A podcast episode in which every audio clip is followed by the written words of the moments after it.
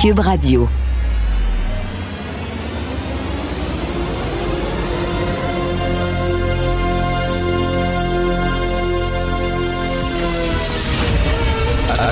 Attention, cette émission est laissée à la discrétion de l'auditeur. Les propos et les opinions tenues lors des deux prochaines heures peuvent choquer. Peuvent choquer. Oreilles sensibles s'abstenir. Richard Martineau. Martino. Un animateur pas comme les autres. Richard. Cube Radio. Bonjour, bon mercredi. J'aimerais remercier franchement, honnêtement, sans deuxième degré, du fond du cœur, tous les adeptes de la religion woke, tous les militants de la rectitude politique qui nous disent qu'il ne faut pas montrer des sorcières avec trois doigts dans les films parce que ça fait de la peine aux gens qui ont trois doigts dans la vraie vie. Euh, Aujourd'hui, dans la, mais en fait cette semaine, Associated Press, l'agence de presse, qui a publié un mot, une liste de mots qu'on ne devrait plus utiliser. Tous les mots là, comme euh, fou, dingue, malade, ça a l'air qu'on devrait plus utiliser ça parce que ça fait de la peine aux gens qui ont des problèmes mentaux, par exemple tu vas voir un spectacle, tu disais, c'était malade ce spectacle-là. C'était complètement fou. Ça a l'air que ça fait de la peine euh, aux gens qui euh, souffrent de folie, donc il faut plus utiliser ces mots-là. Tous ces gens-là, là, tous ces gens-là qui croient ces affaires-là, puis ces militants-là qui découvrent de nouvelles façons de s'offusquer, je vous adore, je vous aime, parce que vous pouvez pas savoir, vous me donnez du matériel. Grâce à vous, tous les chroniqueurs au monde entier, maintenant, on se demande plus le matin sur quoi je vais écrire. Je pourrais écrire quatre chroniques par jour, je pourrais animer six émissions de radio par jour. Je vous aime. Continuez à nous donner du matériel comme ça, avec des niaiseries pareilles. Je vous adore. En plus, vous discréditez. C'est super le fun. Alors, s'il vous plaît, continuez. Euh, je, parle souvent du devoir, hein, à quel point ce journal-là n'est plus ce qu'il était. Il n'est plus que l'ombre de lui-même. Il y avait un texte hier dans le devoir sur la montée de l'extrême droite à Québec la montée de l'extrême droite et on dit qu'il y a beaucoup plus de crimes haineux, une hausse des crimes haineux.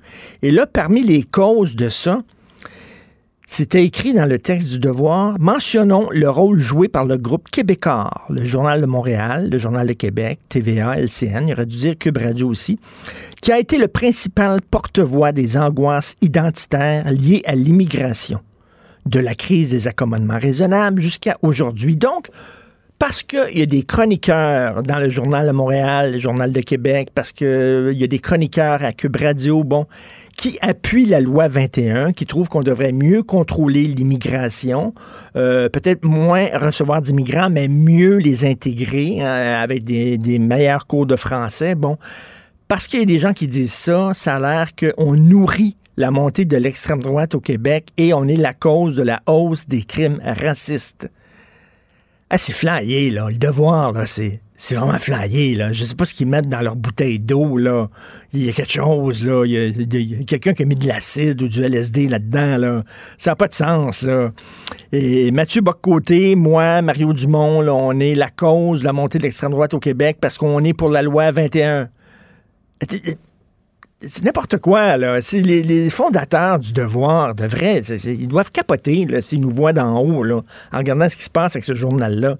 Ça n'a aucun bon sens. Heureusement qu'il y a Christian Rioux, qui est la raison pour laquelle je lis le devoir. Vous savez que Télé-Québec, je savais pas que c'est le rôle de Télé-Québec de faire de la propagande et d'enfoncer des idées euh, dans la gorge de nos enfants. Je ne savais pas ça. Mais bref, Télé-Québec font des capsules vidéo euh, qui sont utilisées comme matériel pédagogique dans les écoles et là, ils ont fait deux capsules vidéo, une pour euh, sensibiliser, les, enfants au racisme systémique et une autre pour sensibiliser les enfants aux privilèges blancs. Alors, dans la vidéo euh, qui parle de racisme systémique, on dit que ceux qui sont contre la notion de racisme systémique sont racistes. Et oui, ils sont racistes. Alors ça, c'est Télé-Québec, l'argent qu'on donne à Télé-Québec, les taxes, les impôts, tout ça, qui sont qui vont financer des, des, instruments de propagande. C'est de la propagande qu'on fait dans les écoles pour essayer d'enfoncer ça dans la gorge de nos enfants. Et euh, celle sur le privilège blanc, bien sûr, c'est que les Blancs sont privilégiés. Alors, allez dire ça aux gens qui vivent à Saint-Henri, à Huntington, euh, les gens ici devant le, parc Émilie Gamelin là, euh, qui tirent le diable par la queue. Vous êtes privilégiés parce que vous êtes blancs. Et ce qui est assez drôle, c'est que cette capsule-là sur le privilège blanc Elle est écrite par Judith Lucier, journaliste blanche. Alors, est-ce que, est-ce que Judith Lucie a eu la job parce qu'elle est, blanche? Est-ce qu'elle a bénéficié d'un privilège qu'elle dénonce? Est-ce que peut-être elle aurait dû, elle, comme euh, militante woke, dire, écoutez, ça n'a pas de sens que vous me demandez, moi, euh, de parler de racisme alors que je, ne subis pas le racisme, je suis blanche, au contraire, je fais partie du groupe dominant, je fais partie du groupe qui exploite. Vous devriez, elle aurait dû dire, ben non, voyons donc. Alors, elle le pris, elle, puis c'est Judith Lucie qu'on a demandé ça, qui n'est pas, qui est pas Donc, euh, est-ce qu'elle est, privilégiée? Est-ce que c'est une blanche privilégiée? On peut pousser ça loin, là. Elle aurait pu dire, ben non, mais donnez ça, hein, donnez ça, hein. faites écrire cette capsule-là par, par un noir, et même un noir. Un homme noir, il bénéficie du privilège du patriarcat c'est un homme. Les hommes sont plus privilégiés que les femmes. Non, non, une femme noire, ça serait bon. Quoique, quoique, une femme noire en santé. Les gens en santé sont très privilégiés par rapport aux handicapés dans notre société. Hein. On a tendance à privilégier les gens qui ont leurs jambes mais qui sont pas aveugles et tout ça. Donc, donc, il faudrait donner ça, je pense, à une femme noire handicapée. Tiens, qui pourrait écrire ces capsules-là. Alors là, elle, elle ne jouit d'aucun aucun privilège. Absolument pas. Et elle peut dénoncer les privilèges, mais je trouve ça assez savoureux quand même. Si j'interviewais Judith Lucie, je dirais, mais, non, tu dénonces le privilège blanc, mais il me semble que tu es mal placé pour parler. Parce que comment ça se fait qu'on t'a demandé à toi, qui est pas noir, d'écrire là-dessus? Bref, je veux remercier François Legault, mais vraiment J'aime mon premier ministre. Je l'aime vraiment beaucoup, M. Legault, qui a dit tout de suite que ces capsules-là euh, étaient inacceptables, que ça n'avait pas de maudit bon sens. D'ailleurs, on va parler plus tard à Jean-François Lisée. C'est lui qui a tiré la sonnette d'alarme sur cette capsule de Télé-Québec. Il a écrit un texte, il va venir euh, nous en parler plus tard. Mais M. Legault, tout de suite, quand il a vu ça, il a dit non, non, non on se dissocie totalement de ça. Là.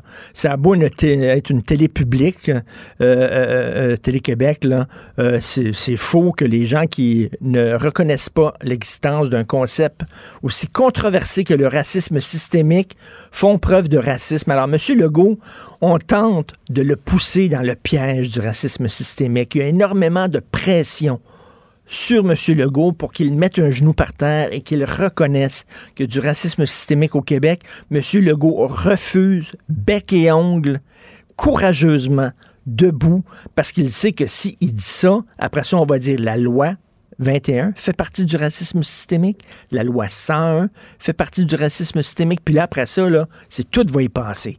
Il ne veut pas ouvrir cette canne de verre-là, et malgré la pression d'un paquet de médias, la presse, Le Devoir, Radio-Canada, toute une gang d'intellectuels bien pensants, gauche. Alors, il tient le cap. Et je, moi, je, je regarde M. Legault et je suis fier de mon premier ministre. Puis je trouve qu'il nous représente bien. Et euh, de temps en temps, il faut le dire à nos politiciens lorsqu'on est content de la job qu'ils font. Et euh, c'est pas pour rien qu'il y a tant de Québécois qui voteraient encore aujourd'hui euh, pour la CAQ s'il y avait des élections, parce qu'on se reconnaît dans le ton de François Legault. Donc, merci énormément, M. Legault. Vous écoutez Martineau. Ben oui, on le sait. Martineau, ça n'a pas de bon sens comme il est bon. Vous écoutez Martino Cube Radio. Le, commentaire de Félix Séguin, un journaliste d'enquête pas comme les autres.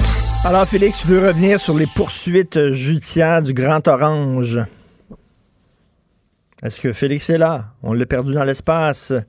Est-ce qu'on l'a perdu ou il a été censuré oui, par... du ah, Grand Orange qui... Euh, oui, non, je suis, je suis pourtant bien là. Allô, allô? On t'écoute, on t'écoute. Alors, tu veux revenir sur les poursuites judiciaires? Allô, allô? on ne se comprend pas. On est perdu euh, dans euh, l'espace médiatique. Euh, donc, il voulait parler des poursuites judiciaires de euh, Donald Trump qui s'accroche au pouvoir, qui veut rien savoir, qui veut contester le vote. Et c'est assez pathétique parce que de jour en jour, il perd des appuis. Il perd des appuis au sein du Parti républicain.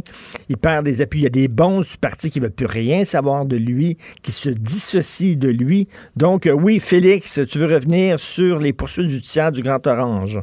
Oui, c'est un employé de la poste euh, américaine, donc service postal fédéral, qui avait témoigné, il avait allégué des fraudes électorales qui étaient liées au vote par euh, correspondance. Et euh, il était cité, ce gars-là, dans une des poursuites qui avait été déposées en Pennsylvanie par le Parti républicain, ben, l'équipe de campagne de Donald Trump, et non pas le Parti républicain, mais l'équipe de, de campagne. Mais c'est le Washington Post qui nous l'apprend aujourd'hui. Alors, le Washington Post et leur équipe euh, d'enquête qui, ma foi, ont fait un boulot euh, assez formidable au cours des quatre dernières années, affirment que Richard Hopkins, euh, a, menti dans un affidavit ah, il disait que le directeur, oui, le directeur de la poste aérienne en Pennsylvanie lui avait ordonné, puis ordonné à des employés de, de mettre, d'antidater, si tu veux, des enveloppes postales. Et dans ces enveloppes postales-là, il y avait des bulletins de vote envoyés après la limite euh, du 3 novembre. Euh, et là, ben, son témoignage était présenté par les républicains comme une preuve potentielle d'irrégularité électorale, et probablement à grande échelle. Et euh, tu vois, il a été, euh, il a été porté au nu. Voici un lanceur d'alerte, quelqu'un qui, qui, qui, qui, déploie un discours contre le système. Puis là, aux surprises, l'employé s'est rétracté dans un autre affidavit ben, après que les boss l'interrogé. C'est incroyable. Ben voyons donc. Ben oui, ce qui est arrivé, c'est que le, les postes, d'ailleurs, au Canada, on a un peu l'équivalent. Il y a un inspecteur des postes. Alors, lui a été interrogé par ses boss, au fond. L'inspecteur général du service fédéral des postes. Euh, et ça a fait l'objet, d'ailleurs, euh, d'un témoignage, ça, à la Chambre des représentants d'un comité de surveillance. Et puis, euh, on, a, on a vu que c'était pas vrai. C'était pas vrai du tout. et puis, cet employé-là, d'ailleurs, on découvre qu'il a été sanctionné lui-même à plusieurs reprises. Alors, c'est assez sérieux parce que la poursuite du camp Trump, elle, elle est devant le tribunal de la Pennsylvanie. Donc, on loge une poursuite basée sur de faux témoignages. De faux témoignages. Donc, il n'y a aucune euh, base pour cette poursuite-là. Là. Ben non, c'est justement, il n'y a aucune base. Puis, euh, tu vois, il y a le, directeur de campagne de Donald Trump, euh, euh, Tim Murtaugh, qui a été interrogé là-dessus. Puis lui, tu vois, il minimise tout ça. Il affirme que la déclaration est très détaillée. Mais tu sais, je me pose la question. c'est un mensonge très détaillé, ça reste un mensonge. Hein? Alors, je voulais, je voulais vraiment t'en parler parce que je pense que au cours des, prochaines, ben pas je pense, c'est l'évidence même, ça prend pas un génie pour découvrir qu'au cours des prochaines semaines, on va peut-être voir que les fils étaient très, très mal attachés pour ces poursuites. D'ailleurs, on a, on a déjà affirmé, moi et toi, ou, ou discuté, moi et toi, de certains tribunaux euh, qui, séance tenante, euh, je ben pense que c'est en Georgie notamment, ont refusé d'entendre la suite des, des procédures parce que ça tenait pas la route. Alors euh, voilà, je voulais te, je voulais te raconter. Et le, Parti républicain doit prendre ses distances avec Donald Trump s'il veut retrouver sa crédibilité perdue. D'ailleurs, la, grosse question, est-ce que Donald Trump va, continuer euh, d'être le chef du parti? Est-ce qu'il va se faire sacrer dehors de son propre parti? Est-ce qu'il va partir lui-même? Ça, c'est une autre bonne question. Mais, mais écoute, si le Parti républicain veut retrouver sa, réputation d'antan de grand parti, il va falloir à un moment donné qu'il dise, ben là, on veut plus rien avoir avec ce fou-là. Là. Oui, puis euh, je sais pas si tu as vu, mais d'ailleurs, oui, puis euh, Mike Pompeo, je sais pas si tu as entendu ses déclarations hier, encore une fois, c'était c'était complètement surréel ce que Mike Pompeo a affirmé. Euh, il a dit que on allait faire la lumière au fond là-dessus et puis que euh, que, que, que M. Trump était pour demeurer euh, président. Il dit qu'il va y avoir une transition en douceur vers un second mandat parce que c'est Mike Pompeo, euh, secrétaire ben, responsable de la transition. Il dit il va y avoir une transition en douceur, inquiétez-vous pas, mais vers un autre mandat de Donald Trump. Ben voyons ah, Oui, oui, oui, il a affirmé ça. Puis attention, c'est le secrétaire d'État. Donc, c'est lui qui, et d'ailleurs, c'était assez intéressant parce que il y a eu un communiqué euh, du secrétaire d'État américain qui se prononçait sur euh, un, processus d'élection euh, bâclé et antidémocratique. Euh, je crois que c'est en Afrique de l'Ouest. et en se portant en, faux devant ce processus, processus-là qui était un peu hijacké, si tu me ben permets, par l'autocrate au pouvoir. d'un autre côté, il va faire cette même déclaration-là. Tu vois, c'est, c'est, c'est, écoute, c'est C'est surréaliste. C'est, c'est, inquiétant aussi, dans une certaine mesure. Ben oui, surréaliste et inquiétant. Écoute, l'alerte Amber, là, qui avait secoué le Québec en juillet dernier, là, on était tous à la recherche, bien sûr, de Romy et Nora euh, Carpentier. Euh, ça a coûté plus de 700 000 dollars, cette opération-là. C'est oui, hein c'est beaucoup, mais il n'y a pas de prix mais pour ça, euh, y a pas trouver les... Ben, tout à fait. Là. on parlait de deux enfants là, qui, qui, avaient été kidnappés. Là. C'est certain qu'on ne commencera pas à mettre, à mettre un prix là-dessus, là, mais reste que ça, ça mm. montre à quel point c'est dispendieux, ce genre d'opération-là. Ben oui, c'est Jean-François euh, Racine qui nous l'apprend dans le journal de Montréal. Il a fait une demande d'accès à l'information. 731 400 dollars les, les frais totaux associés aux recherches pour retrouver Romy euh, et Nora et Martin Carpentier, leur père. On se rappelle, en juillet dernier, près de Québec, là, ça avait, ben, ça a fait la manchette parce que c'était de tristesse inouïe d'abord. Alors, oui, faire, mener des opérations comme ça, euh, d'urgence, de grande envergure, ça coûte du temps supplémentaire ça coûte des frais de fonctionnement. Et ça, les, la ventilation là qu'il a qu'il a eu, c'est juste justement les heures euh, supplémentaires puis d'autres frais de fonctionnement. Juste en heures supplémentaires, c'est 672 000 Alors, ce que ça nous dit, ça nous indique deux choses. C'est que pendant 15 jours de recherche, euh, on n'a pas justement compté les heures. Puis on peut pas on peut pas on peut pas se dire que c'est de l'argent qui est mal dépensé. Ben c'est ça, Félix. J'espère que ça ne pèsera pas dans la balance quand viendra le temps de, décider de lancer de telles opérations en disant ben là, euh, au lieu de rechercher telle et telle personne pendant 15 jours, on va le faire pendant 10 jours parce que ça coûte trop cher. En tout cas, on espère. Non, jamais, jamais, je pense, Richard. Il n'y aura jamais de de considérants financiers pour cesser des opérations euh, de recherche quand des, des, des, enfants sont disparus et quand on soupçonne ben aussi qu'un crime a été commis, parce que rappelle-toi, euh, c'était une alerte en berre, là. Euh, l'affaire des, des, des, des, jeunes filles. Alors, il n'y a aucun, aucun, aucun, aucun problème avec. Et donc, c'est, on se souvient que c'est le corps des deux jeunes filles a été retrouvé malheureusement le 11 juillet dernier. C'est une affaire qui avait secoué vraiment toute la province. Écoute, il y a des gens qui ont eu des contraventions parce que ils ne respectaient pas les consignes de sécurité sanitaire, faisaient des gros parties, tout ça. Et ces gens-là, ben, 80 des gens qui ont eu des contraventions euh, COVID ne veulent pas les payer. Oui, exactement. 3750 personnes qui ont reçu des contraventions qui sont liées à des rassemblements ou à diverses entorses aux règles sanitaires, si tu veux, de la COVID-19. Euh, ont décidé euh, de les contester ou ils ont même juste pas enregistré de plaidoyer. Ça, ça veut dire que tu reçois ton ticket, tu le paies pas, mais tu dis pas je suis non coupable. Tu fais juste pas le payer au fond.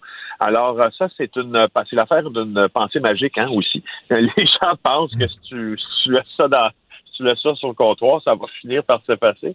Mais ça marche pas comme ça la plupart du temps. Alors, euh, ils vont se faire reprendre dans le détour. Euh, ils vont se recevoir des avis de paiement. De paiement ben oui, parce que là, à un moment donné, euh, oui, c'est ça. J'espère que le gouvernement lâchera pas à patente. C'est-à-dire, si tu donnes une contravention, il faut que tu ailles jusqu'au bout. Là. Sinon, ça ne veut rien dire. Si c'est strictement symbolique, à un moment donné, les gens vont le savoir puis ils vont s'en foutre totalement. Il faut vraiment faire payer ces gens-là. Ben justement parce que oui, mais tu sais, il y a une chose aussi qu'il faut bien se dire. Euh, il y en a 1466 qui ont décidé de, euh, de contester leur constat d'infraction, mais c'est très c'est assez difficile de contester ce genre de constat euh, d'infraction-là, surtout s'il a été rempli comme il faut. Des fois, il y a des erreurs dans la manière dont les policiers ont rempli ça. Peut-être que ça, ça sera euh, une avenue que les contestataires vont, vont utiliser pour euh, justement se sortir du pétrin. Puis parlant de contestataires, je voulais euh, finir en disant que tu te rappelles, il y a quelques semaines, il y avait un, un, un conspi, un conspirationniste qui nous avait euh, affirmé là, qu'il voulait faire un coup d'État à Québec, puis il était six devant le Parlement. Oui, oui, oui. Oui. Bon, ben il y, a, y en a un de sa gang qui a récidivé, Mario Roy. Mario Roy qui fait qui est quand même euh, bon dans cette sphère euh, conspirationniste là, euh, un des individus qui est qui a une audience. Puis lui, ce qu'il dit, c'est que ben en fin de semaine, comprends-tu, ils vont bloquer des ponts. Ah ben oui. Et j'ai écouté leur discours et c'est assez ravissant, ma foi. Euh, d'ineptie parce que il dit, il commence son discours en vous vous rappelez on a déposé des accusations criminelles contre François Legault et Horacio Arruda, pardon. Oui, on a déposé des accusations criminelles. Eux, ils déposent des, des accusations criminelles. Comprends-tu? Alors déjà là, c'est faux à sa face même. Puis là, c'est pas assez. Alors en fin de semaine, on va bloquer les ponts et, euh, et certains. Euh, encore une fois. Ben, ça, c'est la meilleure façon de mettre les gens de ton bord, c'est de bloquer des ponts. Hein. Ça, c'est tellement efficace. Mon Dieu, que les gens sont de ton côté quand tu bloques un pont. C'est ça, justement. Effectivement, c'est une belle manière de se faire euh, aimer. Comment, quand on a besoin de beaucoup d'amour, c'est ce qu'on fait. Et euh, ce, qui, ce qui est encore, ce qui est, par exemple, ce qui est très choquant, puis ce qui me qui me euh, pas, pas déçoit, ben, ça me surprend plus, mais ça me heurte beaucoup. Il y a des gens qui, qui répondent à ce commentaire-là en disant Bon, ben bloquer des ponts, c'est pas assez. Ça prend une révolte armée. Ben voyons donc. ben oui, et t'en as un euh, qui incite à la rébellion armée contre le gouvernement. Puis là, il se rend compte à un moment donné dans son message Facebook qui va un peu loin parce qu'il dit pourquoi on rentrerait pas au Parlement à Ottawa ou à Québec avec des guns? Bon, un Denis Lortie, tu vois. Oui, ben oui, puis là, il dit oui, oui, puis il dit je veux juste spécifier, par exemple, que j'ai pas de gun. Parce que là, il se rend compte qu'il va loin, tu comprends? Il dit oui, euh, donc finalement, là, il se livre un genre de diatribe sur, sur, sur, Facebook, puis là, il réalise, on dirait, où il s'en va, puis il dit, wow, wow juste dire, j'ai pas d'armes, hein, parce qu'il probablement que il y a l'intelligence euh, limite pour comprendre que ça, c'est comme une menace plutôt claire. Alors, euh, je voulais te souligner, euh, mon Dieu, le le caractère. Euh, heureusement, ils sont beaucoup plus minoritaires qu'aux États-Unis. Aux États-Unis, quand même, ces coucous-là, c'est un courant quand même assez important. Pour on sait à quel point ils sont armés jusqu'aux dents aux États-Unis. Ça, ça fait peur. Heureusement, ici, ils sont très, très minoritaires. Mais, tu sais, les gens pensent qu'ils se parlent entre eux autres, que personne voit leurs propos, personne peut lire leurs propos. Il y a, vous êtes sur des médias sociaux, c'est public, ça. C'est comme si c'était dans le plein milieu du stade olympique et tu criais le « je veux tuer le premier ministre super fort. Là. On va le savoir, voyons donc. Incroyable comment ces gens-là sont. Ben non, ils sont coucou, ils sont naïfs totalement. Merci beaucoup, Félix. Euh, c'est gain. Bonne journée. Merci. Heureusement, cette gang-là de siphonnés sont minoritaires, mais lorsqu'on voit aux États-Unis à quel point ils sont craqués, sont armés et que leur président, leur idole, ne cesse de leur euh, de nourrir leur haine, justement, et d'ajouter de, de, l'huile sur le feu, ça fait extrêmement peur. Et là, Mike Pompeo qui dit que Trump va être là pour un deuxième mandat, c'est surréaliste. Cube Radio. Cube Radio en direct à LCN. Salut Richard. Salut Jean-François. Bon, ben, la loi 21 est soumise au test des tribunaux et c'est maintenant aux gens qui appuient euh, cette loi-là de se faire entendre. Ben oui, on a entendu le tous ceux qui étaient contre la loi 21, entre autres le mm. Congrès canadien musulman qui disait que c'était une loi raciste, etc. Et c'était un peu le procès du Québec qu'on faisait. Mais là, on entend les gens qui défendent la loi 21 et il y avait une professeure euh, qui est euh, née en Tunisie, Mme Nadia El Mabrouk, qui a défendu la laïcité. Et ça nous montre à quel point, parce qu'il y a des gens qui voudraient faire de ce combat-là un débat entre les Québécois blancs de souche contre les immigrants et contre les membres des mhm. communautés ethniques. Ok, euh, c'est faux, c'est faux. Le débat que nous avons au Québec sur la loi 21, est-ce qu'on est pour, est-ce qu'on est contre, ce débat-là a lieu aussi au sein de la communauté musulmane, a lieu aussi au sein des communautés ethniques et des immigrants. Et euh, il y en a plein. Le Karim Akouche, qui est un écrivain très connu en Europe, qui vit au Québec, il est pour la loi 21. Jamila Ben bien sûr, qu'on connaît bien, Léla Lesbeth. Je peux vous en nommer plein euh, de gens qui sont de culture musulmane, de culture arabe et qui appuient la loi 21. Euh, Donc, lorsque le Congrès musulman canadien disait, nous parlons au nom de tous les musulmans du Canada et nous trouvons que la loi 21 est inacceptable les musulmans, ils pensent pas tous pareil. Est-ce que vous pensez que tous mhm. les catholiques pas un pensent bloc pareil? Ben non! C'est comme la Ligue des Noirs du Québec. Les Noirs pensent que, voyons donc, les Noirs, ils pensent pas tous pareil, puis les, les Blancs pensent pas tous pareil. Et toutes ces associations-là qui disent parler au nom d'un groupe ethnique ou d'une race ou d'une religion, c'est un peu de la foutaise, il faut se le dire. Donc, au sein même de la... Je trouve ça important de le souligner. C'est pas les Québécois de souche contre les immigrants, mais bref, c'est très intéressant. Et c'est correct qu'il y ait un débat là, pour ou contre la loi 21, mais qu'on n'en fasse pas un une chose, là, Québécois contre immigrants, c'est faux, c'est un mensonge. Par ailleurs, c'est drôle, hein? tu es la première personne à qui j'ai pensé quand j'ai vu euh, l'histoire de La Petite Vie, l'épisode qui a été retiré finalement, qu'on a décidé euh, de remettre. Mais tu te demandes ce matin s'il faut mettre des avertissements avant toutes les œuvres culturelles qui ont été produites avant 2020. Ben, tout d'abord, un avertissement avant les propos que je vais tenir reflètent les valeurs qui ont lieu, euh, qui ont cours au Québec le 11 novembre 2020. Donc, ça se peut que j'utilise des mots qui soient interdits dans 3-4 jours. Donc, si vous écoutez cette chronique-là la semaine prochaine. Faut la mettre en contexte parce que vous, peut-être, peut-être, vous allez être euh, un peu euh, choqué. Écoute, on va mettre un avertissement devant tous les épisodes de La Petite Vie parce que ça a l'air que le deuxième degré euh, n'est pas compris aujourd'hui. L'ironie, le deuxième degré. Nous autres, quand on allait mhm. voir Yvon Deschamps, qu'Yvon Deschamps était sur scène et qui disait les femmes, c'est-tu niaiseux, on riait parce qu'on savait que c'est pas ça qu'ils pensaient. Yvon Deschamps, au contraire, il riait des hommes qui pensaient comme ça. C'est le gars qui disait ça qui était niaiseux. Ben, c'est ça. Ça demande une certaine sophistication. Ça a l'air que les jeunes qui sont habitués maintenant, bon, aux médias sociaux ne comprennent pas le deuxième degré, j'ai une sacrée bonne idée. J'ai une sacrée bonne idée. au lieu des avertissements avant la petite vie, en bas, on devrait mettre des émoticônes. tu sais, pour montrer que c'est un deuxième degré. Les jeunes comprennent ça. Tu le bonhomme de même. comme ça. Alors là, ils comprendraient que c'est du deuxième degré. Mais écoute, est-ce qu'on va mettre des avertissements avant? Euh, euh tu vas voir une pièce de théâtre de Shakespeare, quelqu'un va monter sur scène en disant cette pièce de théâtre-là a été écrite en 1532. Attention, ça ne reflète pas les valeurs qui ont lieu aujourd'hui. Ça n'a pas de bon sens. Je veux dire, les vieilles émissions de télévision, les films de James Bond, quand James Bond prenait la fille, la mettait dans la botte de foin, sautait dessus, puis disait non, non, James, puis à la fin, oh oui, oh oui, oh oui. Bon, c'est certain que ça reflétait les valeurs des mm. années 60. Est-ce qu'il va avoir des panneaux? Écoute, dans toutes les bibliothèques, dans chaque livre classique de la littérature, là, il va falloir mettre ça. Attention. C'est, j'en reviens pas. Écoute, l'Associated Press, ok, l'agence de mhm. presse très, euh, très connue, vient de publier une liste de mots qu'il ne faut plus utiliser. C'est très sérieux.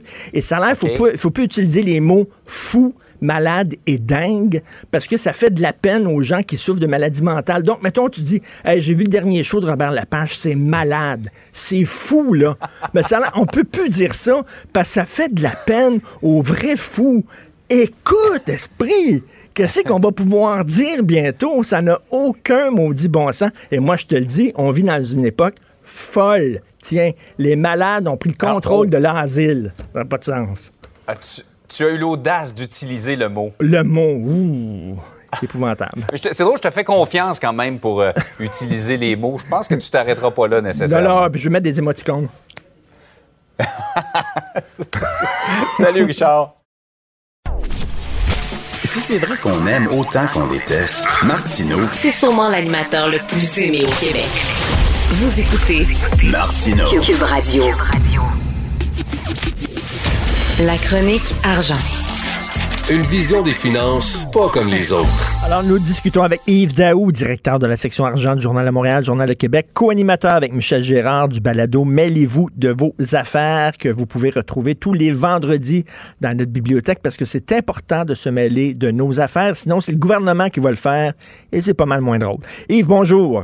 Salut, comment vas-tu? Ben, ça va très bien. Alors, Tesla euh, est très, très, très intéressé, bien sûr, avec notre mine de lithium. Écoute, euh, tu t'en rappelles euh, récemment, François Legault avait dit si on veut être capable de construire des batteries, ça commence par le lithium et je ne voudrais pas que cette filière-là soit donnée aux Chinois ou à des étrangers. Oui. Ça, il a dit ça. Et là, après ça, il y a eu, on a sorti la fameuse étude de McKinsey que le gouvernement avait euh, commandée, dans laquelle là, il estimait que le lithium puis les batteries, là, c'est l'avenir pour le Québec. Euh, il faudrait investir 2 milliards au cours des 5-10 prochaines années. Et le centre de, de, de gravité ou le centre nerveux actuellement, c'est la compagnie Nemaska. Nemaska, c'est une compagnie qui est dans le lithium, euh, à la fois euh, plus la, la, la, la, transformation, et etc., mhm. pour préparer les batteries. Mais évidemment, il faut que tu l'extrais, ce lithium-là. Et le Québec est riche en lithium au niveau des... Euh, et donc, là, on a une compagnie qui s'appelle Nemaska, qui était sur le bord de la faillite. Le gouvernement a décidé d'injecter elle-même 300 millions pour s'assurer des activités. Puis, il y a d'autres partenaires. Palingers, qui est venu rajouter et qui est devenu un, qui était déjà un actionnaire, mais qui devient de plus en plus important. Et là, la semaine dernière, tout à coup, est apparu un nouvel actionnaire qui s'appelle Levent, qui mhm. est spécialisé justement et qui est le fournisseur de Tesla pour ce qui est de, des batteries et, et, du lithium. Et là, ce que tu t'aperçois finalement, tu sais, je pense toujours à la révolution tranquille, le maître chez nous. J'ai l'impression que tranquillement, on s'en va vers la dépossession tranquille. ouais, ouais, ouais. Genre, euh, on devait être les, tu sais, les, en contrôle de nos ressources naturelles, la, la transformation. Peut-être qu'on sera pas dans la fabrication nécessairement des, des voitures électriques, mais au moins dans la chaîne de, de, de production. Alors, donc là, on apprend qu'il y a évidemment ce fournisseur de Tesla euh, qui va devenir euh, propriétaire à 25 de, de Nemaska. Donc, euh, ça va être à suivre au cours des. ben oui, parce que le go, le go disait il faut, il faut vraiment maîtriser toute la chaîne au complet, c'est-à-dire l'extraction, la transformation, la transformation, puis la, production d'automobiles électriques, là, de vraiment suivre. Puis là, on n'est pas parti pour ça. Là, ben, jusqu'à date, ça n'a pas l'air d'être ça. Puis ce qui va être important, c'est que si on met de l'argent public là-dedans, on va, j'espère, s'assurer que des conditions gagnantes, que les étrangers ou les compagnies étrangères qui sont là-dedans, ils n'ont pas le beurre puis l'argent du beurre aussi en même temps. C'est-à-dire que si euh, effectivement ils investissent, mais nous autres aussi on investit, puis c'est quand même des ressources naturelles qui appartiennent au ben oui, il faut pas, faut pas qu'on soit comme des pays du tiers monde, qui se font tout euh, sucer leurs ressources naturelles puis qui n'ont pas de maudite pour ça. Là c'est pas c'est pas parce que le Québec a pas de génie là. On a l'argent, la caisse de dépôt, on a plein d'argent au Québec. L'autre affaire, c'est qu'on a du génie aussi au niveau euh, minier. On a des ingénieurs miniers. On a, c'est un secteur qu'on connaît bien. Euh, donc, euh, écoute, moi, je, je pense qu'il va falloir suivre ça, s'assurer que euh, les étrangers ne prennent pas tout le contrôle sur nos ressources naturelles. Ben, tout à fait, tout à fait. tu veux nous parler du retour du 737 MAX? Écoute, ça, c'est toujours euh, fascinant. Tu sais, quand tu, tu vois ce qui s'est passé avec euh, bon l'arrivée de Biden, puis là, tu vois le retour, euh, les bourses étaient euphoriques. Là. Puis ce qui est intéressant, c'est souvent la, cette, ce, retour-là de l'économie réelle commence à, pointe à l'horizon. Là. Euh, je, te, je te juste depuis le, le, début, là, tu as vu les compagnies aériennes, leur, euh, depuis l'annonce du vaccin, les, les, les, actions des compagnies aériennes ont augmenté, des manufacturiers, euh, même Cineplex ont augmenté parce qu'ils pensent qu'il va y avoir un retour progressif, euh, le retour au cinéma. Et donc, dans l'aérien, actuellement, le retour du 737 là, devrait se refaire. Là, ils vont être autorisés à le faire. Mais une entreprise du Québec va bénéficier de ça, c'est CAE. CAE le fabrique des simulateurs euh, mhm. qui permettent de, euh, de former les pilotes. Et actuellement, là, ils ont déjà reçu des nouvelles commandes déjà pour euh, former les pilotes de, de Boeing.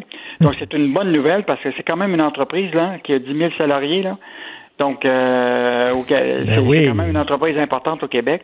Et euh, ce qui est intéressant, ce qu'il disait euh, le, le, PDG, là, c'est qu'actuellement, compte tenu de la pandémie, il y a beaucoup de pilotes qui vont prendre leur retraite, qui vont en profiter. Écoute, il va avoir besoin là encore d'ici 2020 là, de presque 26 000 pilotes juste en Amérique du Nord à former.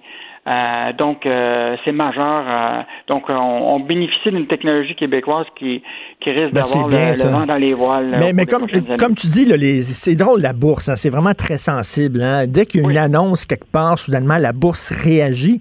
Et j'ai vu aussi, tu dis que bon, Cinéplex a augmenté, etc.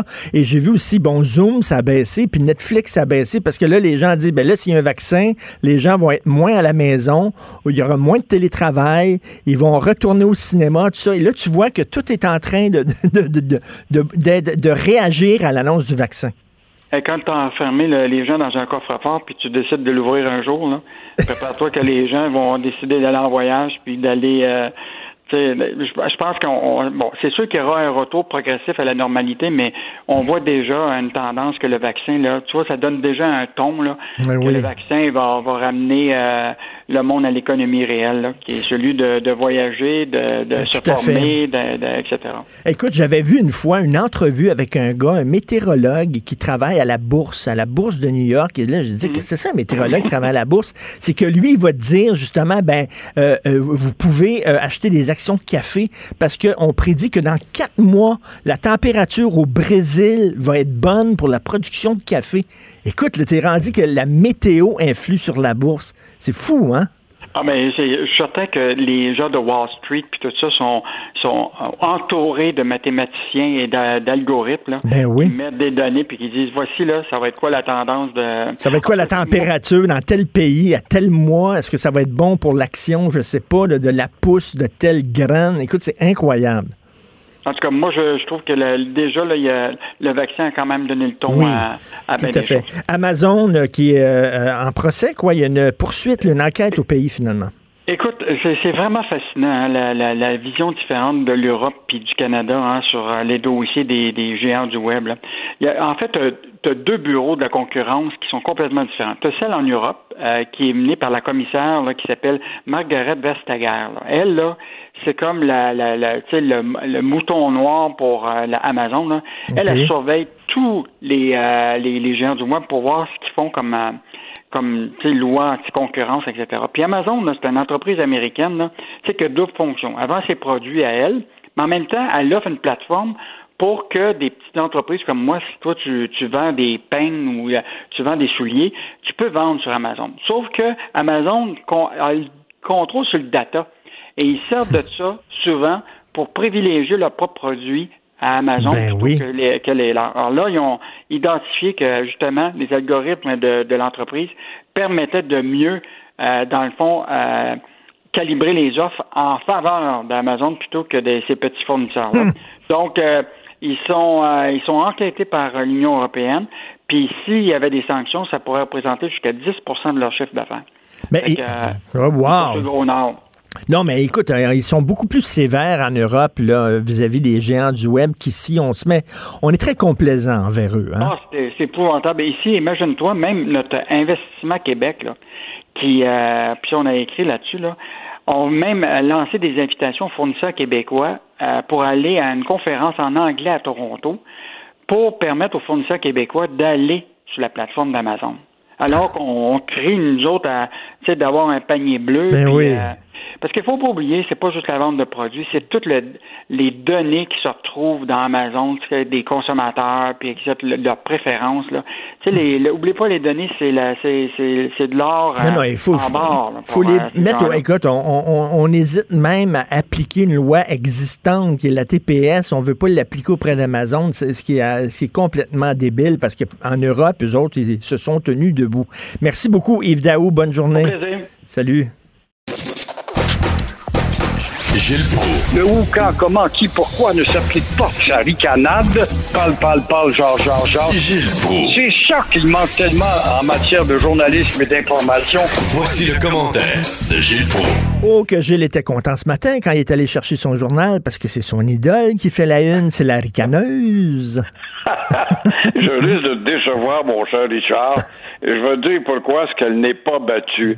Mais tu as raison, Valérie la ricaneuse ne doit pas ricaner beaucoup ce matin euh, quand elle a vu ce sondage dans le journal de Montréal et de Québec.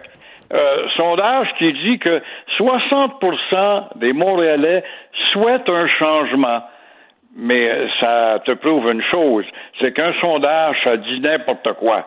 Ça va recommencer avec une autre question demain matin, puis ça va être tout à fait autre chose. En un an, là, il y a le temps de se passer bien des affaires en un an. Voilà, un an, c'est court et très long également, dépendant comment on voit ça. Et Denis Coderre, qui euh, ne dit rien, bien sûr, il est peut-être bien content, mais euh, est-ce qu'il va être le meilleur représentant? Encore une fois, pour moi, pour moi, Denis Coderre, c'est 4,30 sous pour une piastre. Euh, le plaisir de vivre, euh, c'est perdu de nous apprendre notre consoeur José Legault ce matin dans le journal. C'est un peu vrai, mais euh, est-ce que le plaisir de vivre existait avec Denis Coderre? Est-ce que Montréal n'était pas une ville de Mohawk avant tout? Est-ce que Montréal n'était pas, entre autres choses, le refuge le carrefour mondial des solliciteurs de statut de réfugiés, même s'ils sont faux. Est-ce que les graffitis n'existaient pas à l'époque de Coder? Est-ce que Coder n'avait pas souhaité que Montréal devienne une ville balingue? Alors, Valérie Plante hmm. a encore, moi, ça me, ce qui me fait dire qu'elle a encore une chance, une carte à jouer. Puis là, cette carte, nous débarrasser au plus sacrant, alors un an, des comptes, de nous débarrasser des détours. Et le tour va être joué parce que avec elle, elle a quand même les écolos.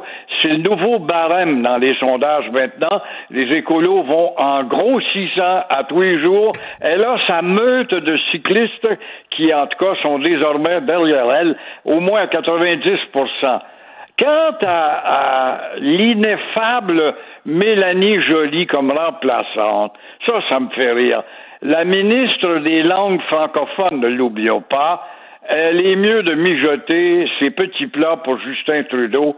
Mais en attendant, moi, Richard, je te dis que Valérie Plante n'est pas encore battue. Ben, parce qu'elle peut miser sur une chose très importante, notre manque de mémoire, Gilles. Là, on est fâché contre les pistes et tout ça, mais si là, on n'en crée pas d'autres, ça se tient tranquille. Dans un an, on va l'avoir oublié. Vous connaissez, là, on n'a pas de mémoire. Exactement. Carabasse les comptes. Là, il n'y a plus de comptes, il n'y a plus de détour pour aller au hockey. Alors, tout ça, ça va jouer avec le temps. Et euh, j'espère que ces travaux seront terminés d'ici euh, novembre l'an prochain. vous parlez de Denis Coderre, mais là, c'est le nouveau Denis Coderre. C'est Denis Coderre 2.0, parce que là, il est rendu... Regardez, une chance qu'il a son nom en bas de la photo. Je ne l'aurais pas reconnu.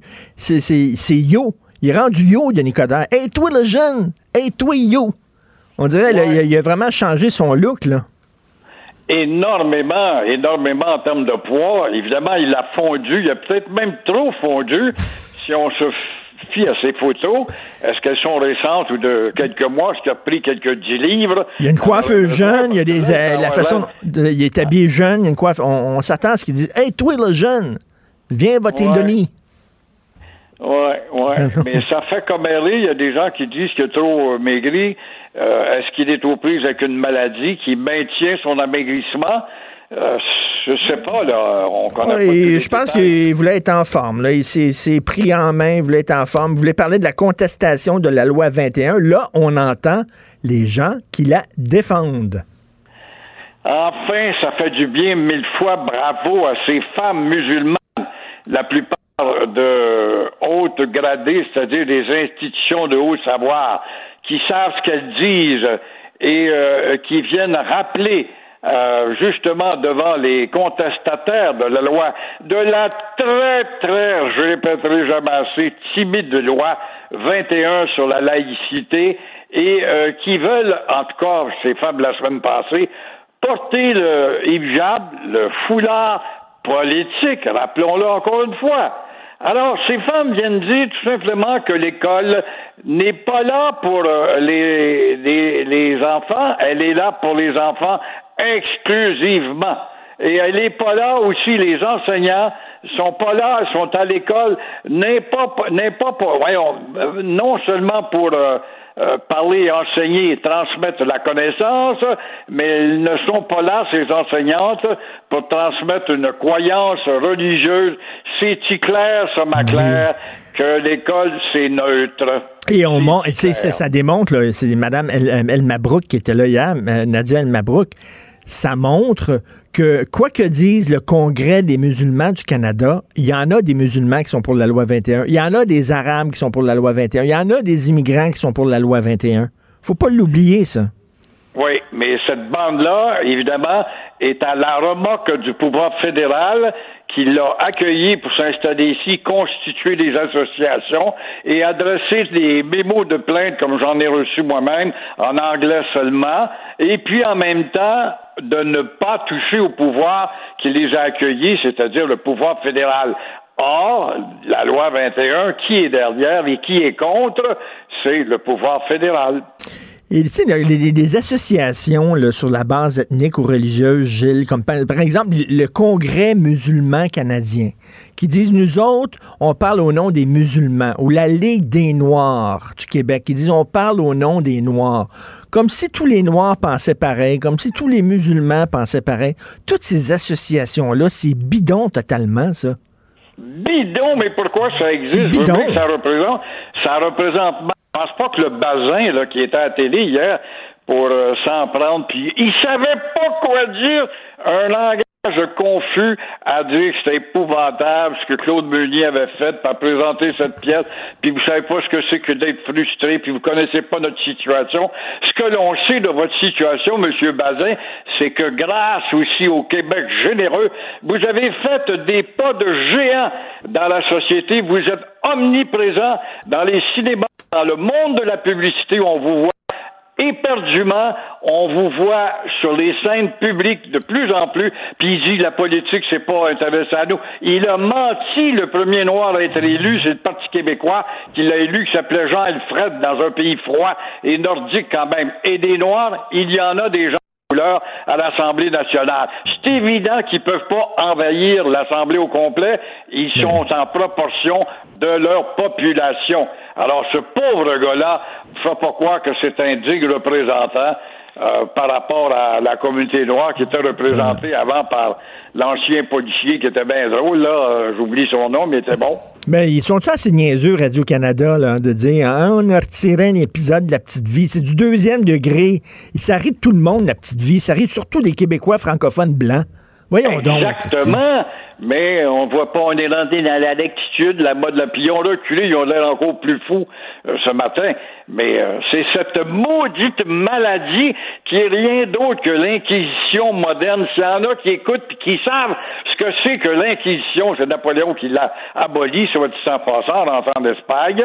L'inquisition moderne, c'est la bâtarde de rectitude. Ben oui. La bâtarde, il n'y a pas d'autre mot que ça. Heureusement, tous les partis politiques confondus hier ont dit, ben voyons donc, ça n'a pas de maudit bon sens, censurer euh, la petite vie, voyons.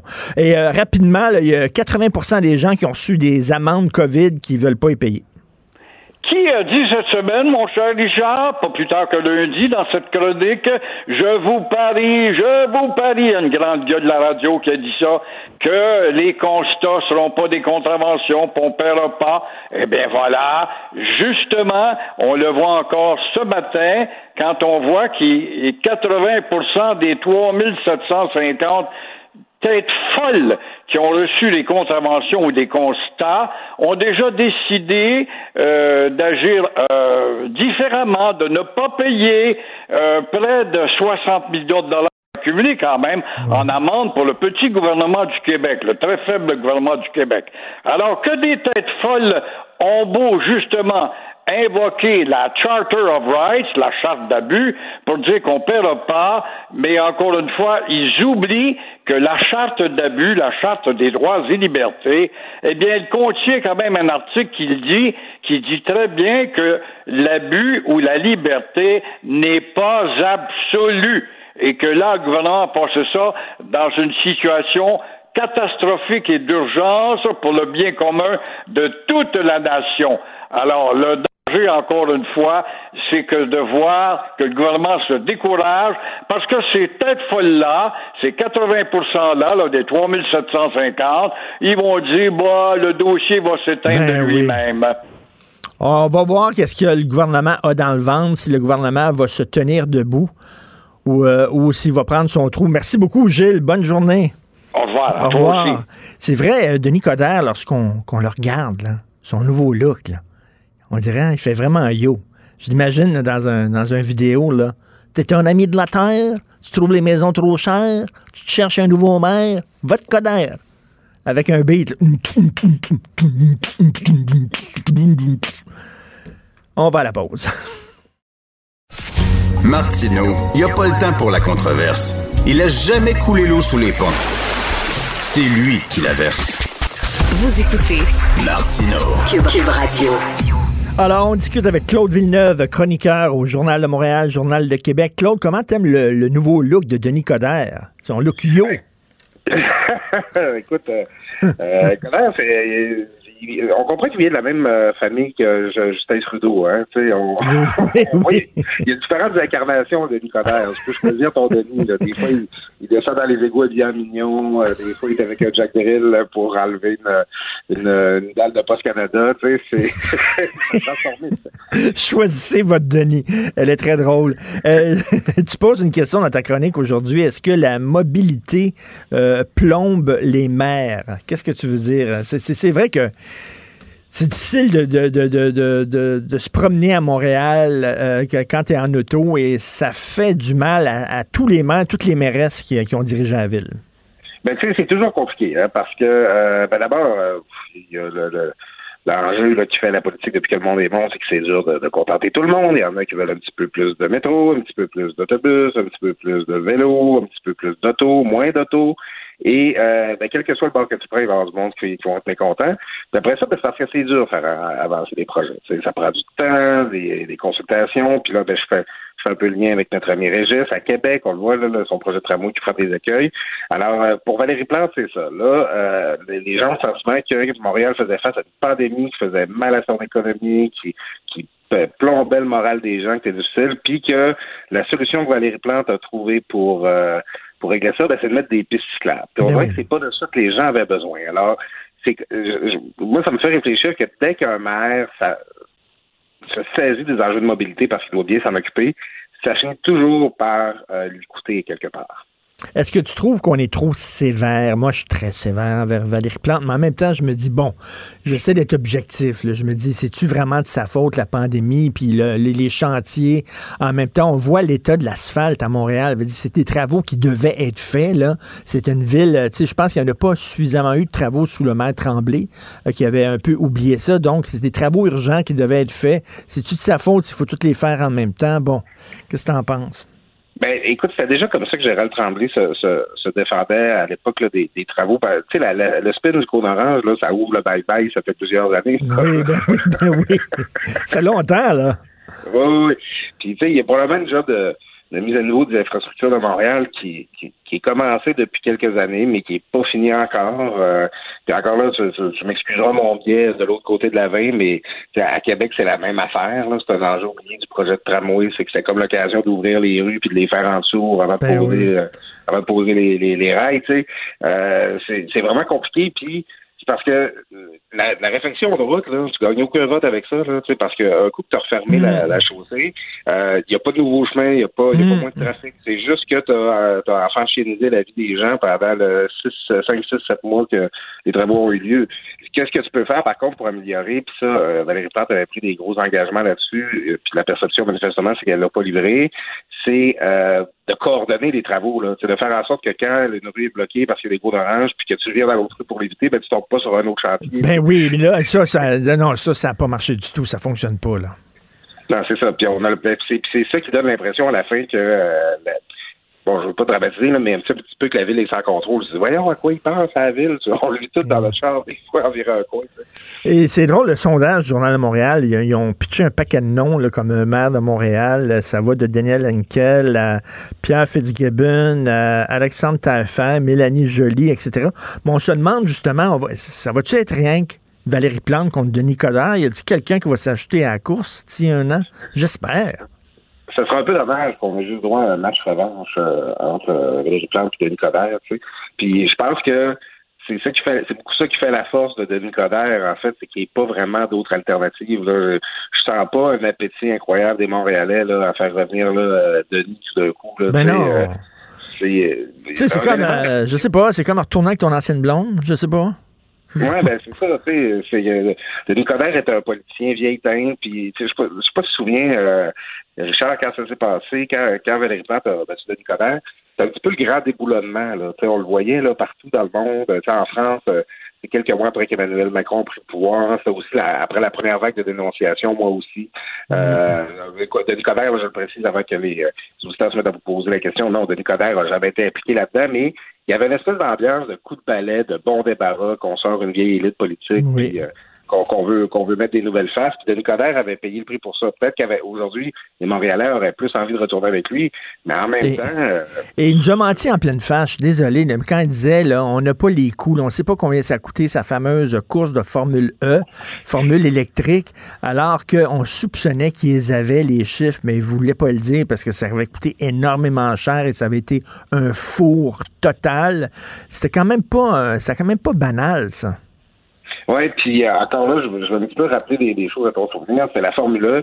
Euh, le président d'honneur de cette opération-là était notre ami Alexandre Taillefer, ben oui. dont la, la, la cote a, a, a, baissé depuis. Là. Puis d'ailleurs, le sondage ce matin le montre. Les Montréalais oui. voudraient plus avoir Taillefer comme maire. Euh, il y avait une espèce d'ambiance de copinage, de sentiment que euh, gratte-moi le dos, je vais te gratter le dos, qui nous rappelait justement, tu sais, avait fondé son parti sur euh, les centres de l'UCIM, là, qui était l'ancien parti de Gérald Tremblay. Euh, tu sais, il y avait pas mal de vieilles grâces municipales là-dedans. Là. Oui, oui, oui. Moi, je pense que... On... Oui, non, non, mais on espère qu'il va y avoir un autre candidat ou une autre candidate là, pour rendre la course un petit peu plus excitante là, que, que ça. Là. Je regarde le Coderre plante, là, pff, c'est comme si tu dis, tu le veux où ton coup de poing dans la face ou dans, le thorax, là, tu sais, un peu ça. euh, écoute, Claude, tu veux nous parler de la contamination par aérosol. Tu trouves que, que euh, nos dirigeants, M. Legault, M. Arruda, sont complètement dans le champ? Oui, parce que euh, plus ça va, là, bon, le, le, virus, on l'a dit, on, on l'a répété abondamment, on était carré de l'entente, on construit l'avion en plein vol. Oui, oui, oui. On connaît pas encore beaucoup, la science avance, la connaissance aussi. Euh, dans 15-20 ans, il y a un paquet de fabrins là, qui vont faire des thèses de maîtrise et de doctorat, qui vont dire qu'on aurait donc dû faire telle affaire, puis qu'on a bien été niaiseux de gérer ça de Ben oui. Euh, maintenant, ce que ce qu'on constate, moi je lis beaucoup euh, sur la, la, pandémie ailleurs dans le monde, les autres approches. Puis non, je, je dis pas, je fais pas mes propres recherches sur YouTube. Là. Mais plus ça va, plus on constate que la transmission aérienne, c'est-à-dire par aérosol, là, pas par contact direct là, de, de postillons puis de gouttelettes là, dans la face des eaux, ça prendrait une part beaucoup plus importante que ce qu'on pense dans, dans, la transmission. On pensait que le virus, après quelques minutes à l'extérieur du corps humain, se promenait dans l'air, il tombait au plancher, puis c'était correct. Mais quand on parle des aérosols, c'est pas les gouttelettes qu'un masque peut bloquer, c'est c'est toute l'eau qu'il y a dans l'air. Si tu regardes une salle de yoga, mettons, là, puis que la, la, la, condensation qui se forme sur les vitres, là, ben ça, c'est du liquide qui a pu transporter le virus. Alors, si des gens sont longtemps dans une même pièce close ensemble, par exemple, une classe ou par exemple une salle de théâtre, avec le temps, la concentration du virus dans l'air va augmenter. Bon, là, on va finir le segment découverte. c'est que cette, ce mode de transmission-là est admis par l'OMS depuis le mois de juillet. Les CDC américains et euh, européens ont emboîté le pas. Santé Canada, ça fait juste deux semaines qu'ils reconnaissent que c'est un vrai mode de transmission et la direction de la santé publique du Québec ne le fait pas encore. Alors moi, je pense que c'est un gros angle mort dans la stratégie du gouvernement. Je pense qu'ils le savent au gouvernement que ça peut être dangereux, mais qu'ils ne l'expliquent pas parce que ça les forcerait à expliquer pourquoi rien n'a été fait en matière de ventilation dans les hôpitaux et dans mmh, les écoles mmh. pour la période estivale. Ben, tout à fait, parce que tout le monde dit que c'est extrêmement important. Écoute, là, on est rendu, il y a des écoles qui disent on va garder les fenêtres ouvertes en plein hiver. Tu dis, il va faire moins 20, puis ils vont ouvrir les fenêtres parce que, justement, ils ont besoin de ventilation, puis ils n'ont pas le système. Ils vont dire aux enfants de se mettre des cols roulés. Ben oui, non, non.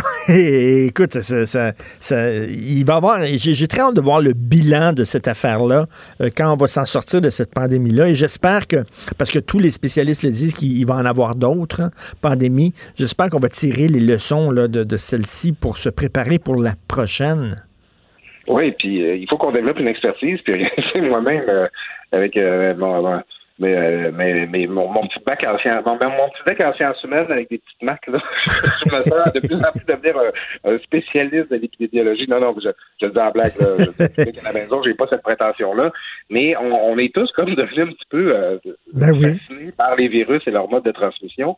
Et euh, ben, ça fait en sorte que euh, il y a des, des, solutions dont on peut discuter pour euh, freiner la propagation. Puis, on dirait que le, gouvernement a établi un plan de match en mars-avril tient, puis qui fait pas évoluer son message avec mmh. euh, l'évolution que la science connaît. Exactement, puis il l'explique pas. En terminant, est-ce que tu étais fier de ton Québec hier, de voir à l'Assemblée nationale tout le monde de façon unanime qui a dit, ben là, Christy, censurer, censurer la petite vie. À un moment donné, là, ça va faire la rectitude politique. Il avait dit, tout le monde, même Québec solidaire, a dit, wow, une minute, là. Étais-tu content? Ben, ben c'est ça, d'autant plus que c'est l'épisode de la petite vie qui est controversé. Le, le, le dindon de la face, c'est pas le personnage euh, d'Africain joué par euh, Normand Brathwaite, c'est la, la, famille Paris ben oui. qui se retrouve devant un Africain puis qui ne savent pas comment se comporter puis qui, qui, qui, qui, qui, qui en fait qui, qui, se trouve à faire une forme d'appropriation culturelle à, à, à valeur. C'est deux qu'on se moque. Et euh, à, à, en fait, je repensais au sketch, euh, au monologue Nagger Black de, oui. de, de, de, de Deschamps. Qu'on pourrait dire aujourd'hui, littéralement, mais où, euh, quand ils vont des champs, euh, parlent de racisme, c'est toujours pour se moquer du raciste. Ben Jamais oui. se moquer de la personne dite racisée. Alors, je trouve que euh, on, on se prive même d'une arme pour combattre les préjugés puis pour euh, co- combattre l'intolérance avec euh, cette. Ben, on dirait, on dirait que les gens, ça prend quand même, ça prend quand même une certaine sophistication pour comprendre le deuxième degré. Comprendre l'ironie là, c'est pas donné à tout le monde. Et moi, je crois que les médias sociaux ont fait énormément de tort. Puis un paquet de jeunes qui ont de la difficulté à comprendre le, second degré. Et Dieu sait qu'il y en avait en humour avant. Là, quand tu es rendu à de mettre des avertissements, on va-tu faire ça devant?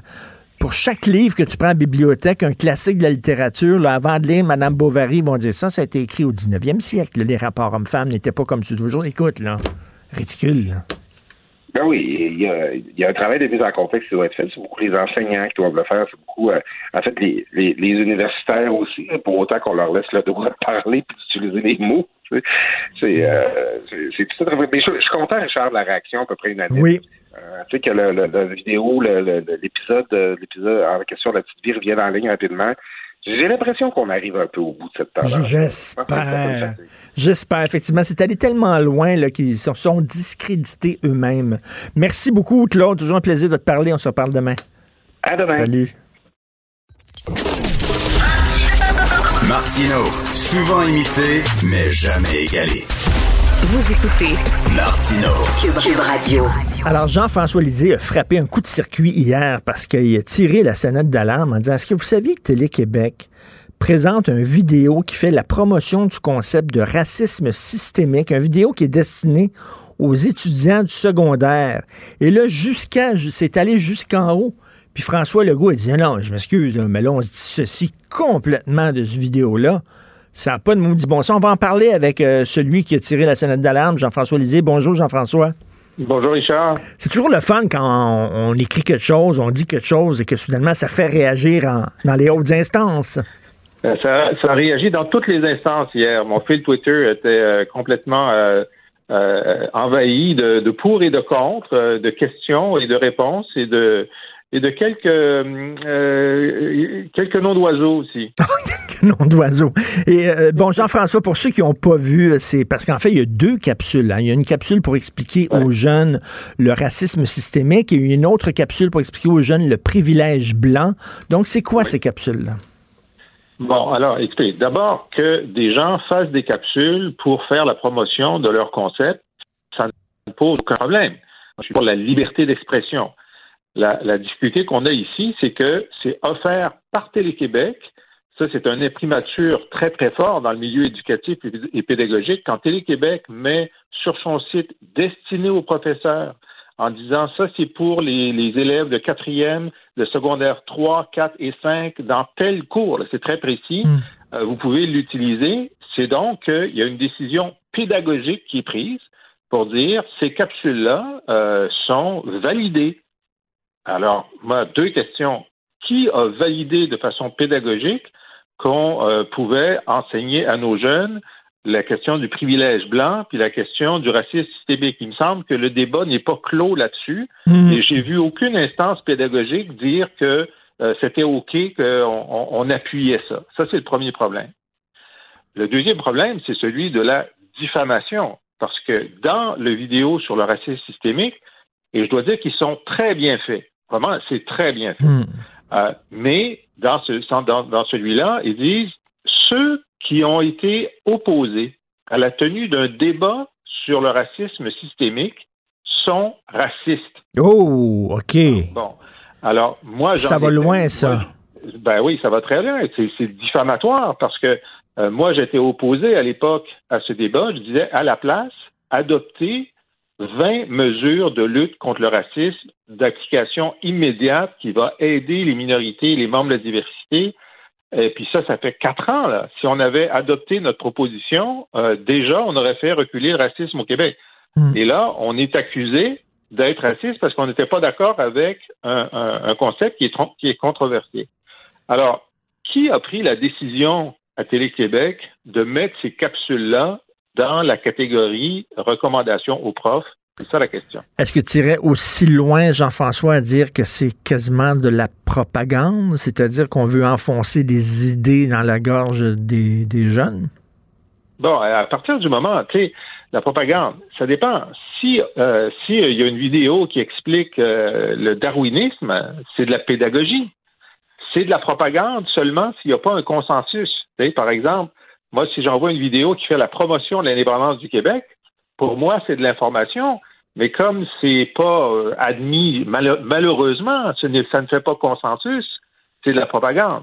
Alors, c'est ça le problème. Et d'ailleurs, dans cette vidéo sur le racisme systémique, il y a tout un bout qui explique très bien euh, le problème du racisme, le problème de la discrimination raciale, les impacts, et tout ça, ça fait consensus.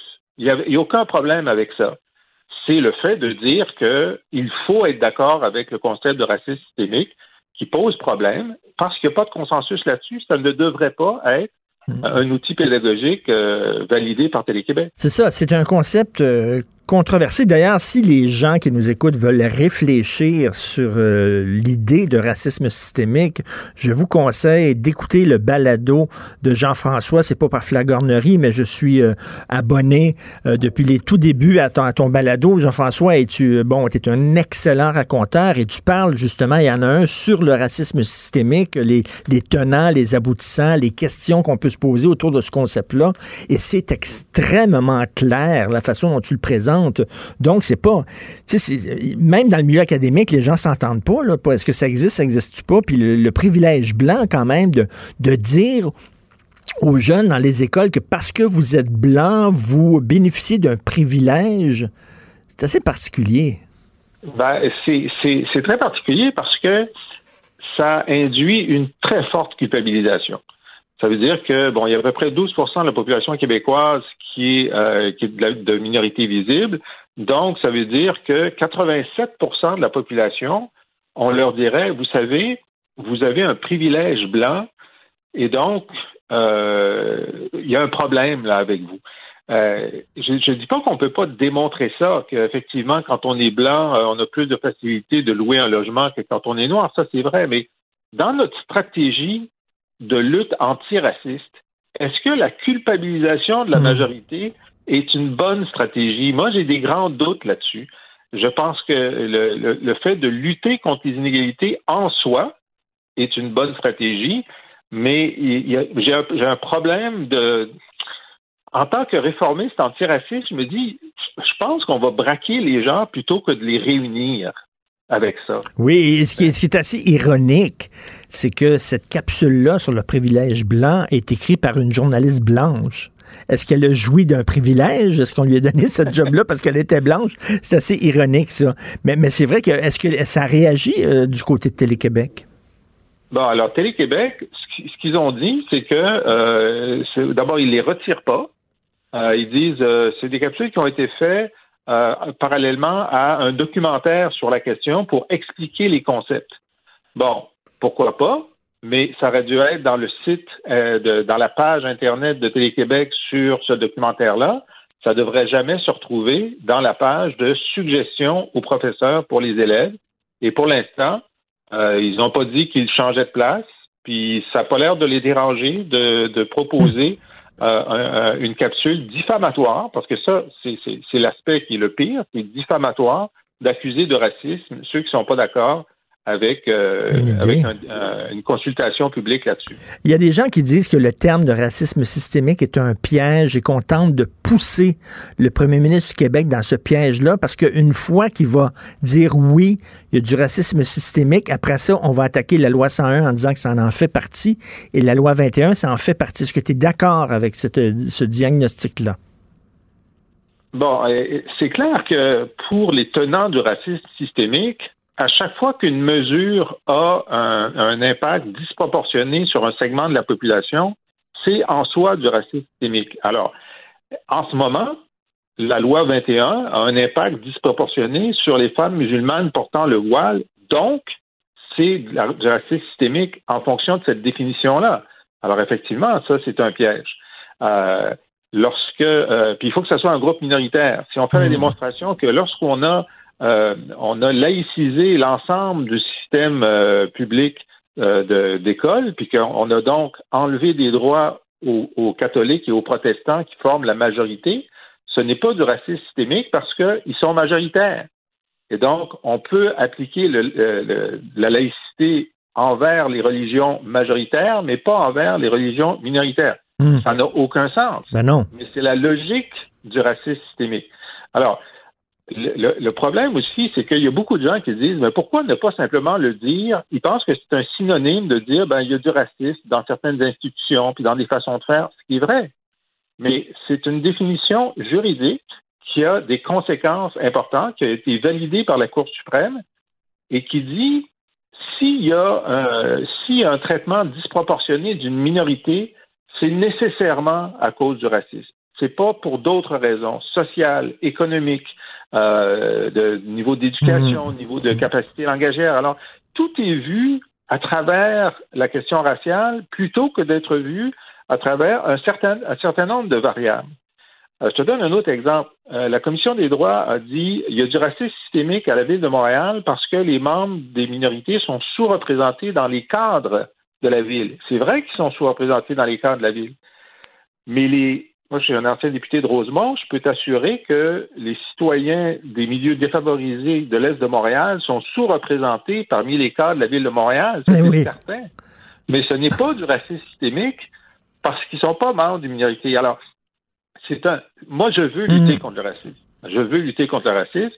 Il y a des, il y a des structures qui sont euh, qui induisent le racisme. Ben, par exemple, euh, c'est sûr que le profilage racial euh, dans les inacceptable. Induit le racisme. Ça, c'est un cas, on pourrait dire ça, c'est du racisme systémique ou du racisme structurel. Il y a d'autres cas où, par exemple, dans le cas de, de Wendake et de Joyce Echaquan, on sait qu'il y a des membres de, l'institution, de l'hôpital, qui sont racistes. Il y a une culture du racisme. Maintenant, est-ce que le racisme est systémique? Ben, pour le démontrer, il faudrait trouver est-ce que dans l'organisation de l'hôpital, la façon dont les gens sont formés, la façon dont on traite les gens, est-ce qu'il y a quelque chose qui pousse les individus à poser des gestes racistes ou non? Et ça, ce n'est pas démontré. Et il faut, il faut essayer de comprendre aussi, si par exemple, on a fait souvent euh, cette démonstration-là, t'envoies un CV avec un nom euh, arabe, à consonance arabe, et bon, euh, il y a des entrepreneurs, des, des, des, patrons, des patronnes qui hésitent à appeler ces gens-là en entrevue. Mais tu peux te dire aussi, oui, c'est parce qu'il y a, y a une, une certaine portion qui est minoritaire, mais il y a une certaine portion de la communauté musulmane qui demande des accommodements au travail qui sont pas évidents. Et peut-être que ça, effectivement, ça refroidit certains entrepreneurs. Il faut, faut essayer de comprendre aussi. il y avait un cas intéressant d'une étude universitaire qui avait interviewé des entrepreneurs musulmans de Montréal, dont certains disaient, ben moi, c'est simple, hein, je, je, je donne des contrats de trois mois, puis si parmi mes employés arabo-musulmans, il y en a qui demandent des accommodements, je renouvelle pas leur contrat après trois mois. C'est des entrepreneurs musulmans. Musulmans. Alors, c'est sûr que ça fait partie de la, problématique, mais de façon plus large, euh, là, on a un cas où euh, c'est clair qu'il y a euh, une discrimination à l'embauche et il y a des façons de contourner ce problème-là. C'est la, la question des CV anonymes. Si on fait en sorte que les gens ne regardent que l'expérience, pour décider de la liste courte, on retrouve dans la liste courte beaucoup plus de gens des minorités que lorsqu'ils voient le nom. Alors, et là, ça, a été fait plusieurs fois. À ce moment-là, il y a des entrevues d'embauche. Là, tu passes, l'important, c'est d'arriver à l'entrevue d'embauche. Et, là, on voit qu'il y a une réduction de, euh, de la discrimination à l'embauche. Alors, il y avait rien, il y a rien dans le code du travail Hein? On parle de racisme mm. systémique ou structurel. Il n'y a rien dans le Code du travail qui pousse les employeurs à discriminer selon les noms dans les CV. Alors là, là c'est vraiment une culture du racisme, c'est-à-dire des gens mm. qui ont cette réaction-là. Alors on peut dire on va faire de la sensibilisation, mais ça, d'après moi, c'est pas suffisant. Mais cette idée de CV anonyme est beaucoup mieux. Et on peut aussi essayer de euh, faire comme on le fait avec la loi anti-tabac, de voir est-ce qu'il y a des employeurs qui systématiquement à compétence égale refusent euh, des CV, demandent la, la, diversité, et là, les mettre à l'amende. Il y, y, a des ajouts à faire à notre, à notre législation pour euh, contrer des, des caractères induits. Et on peut tout faire ça puis on peut être extrêmement antiraciste sans bénir le, la religion du racisme euh, systémique. Tout à fait. heureusement, heureusement, François Legault n'a pas hésité. Là, il, tout de suite, il s'est dissocié de ces capsules-là. Et euh, bon, je parlais de ton balado tantôt. J'encourage tout le monde à, s'abonner. Ça coûte pas cher, puis c'est super intéressant. Et euh, tu parles de, de, de, de sujets d'actualité, mais tu fais aussi des retours dans l'histoire. Et tu as eu l'excellente idée aussi de, ben, de lancer une, une collection de livres où tu racontes l'histoire du Québec parce que tu es un très bon comme je le dis. Donc, toi, tu trouvais que ça, manquait ce genre de, de livre-là qui expliquait l'histoire du Québec, euh, peut-être à des, à, des, plus jeunes? Oui, ben je me suis dit, j'aimerais ça raconter, mais pas en vous disant, je vais vous raconter l'histoire du Québec. C'est pas ça que je fais. Je vais essayer de vous amener des années 60 jusqu'à jusqu'à l'an 2000 à travers des personnages et des événements importants. C'est ça que je vais vous raconter. Et chaque histoire est, est, est, indépendante, mais quand on suit les histoires une après l'autre, on, on, couvre, on, on obtient une, une, profondeur de notre connaissance de ces événements-là.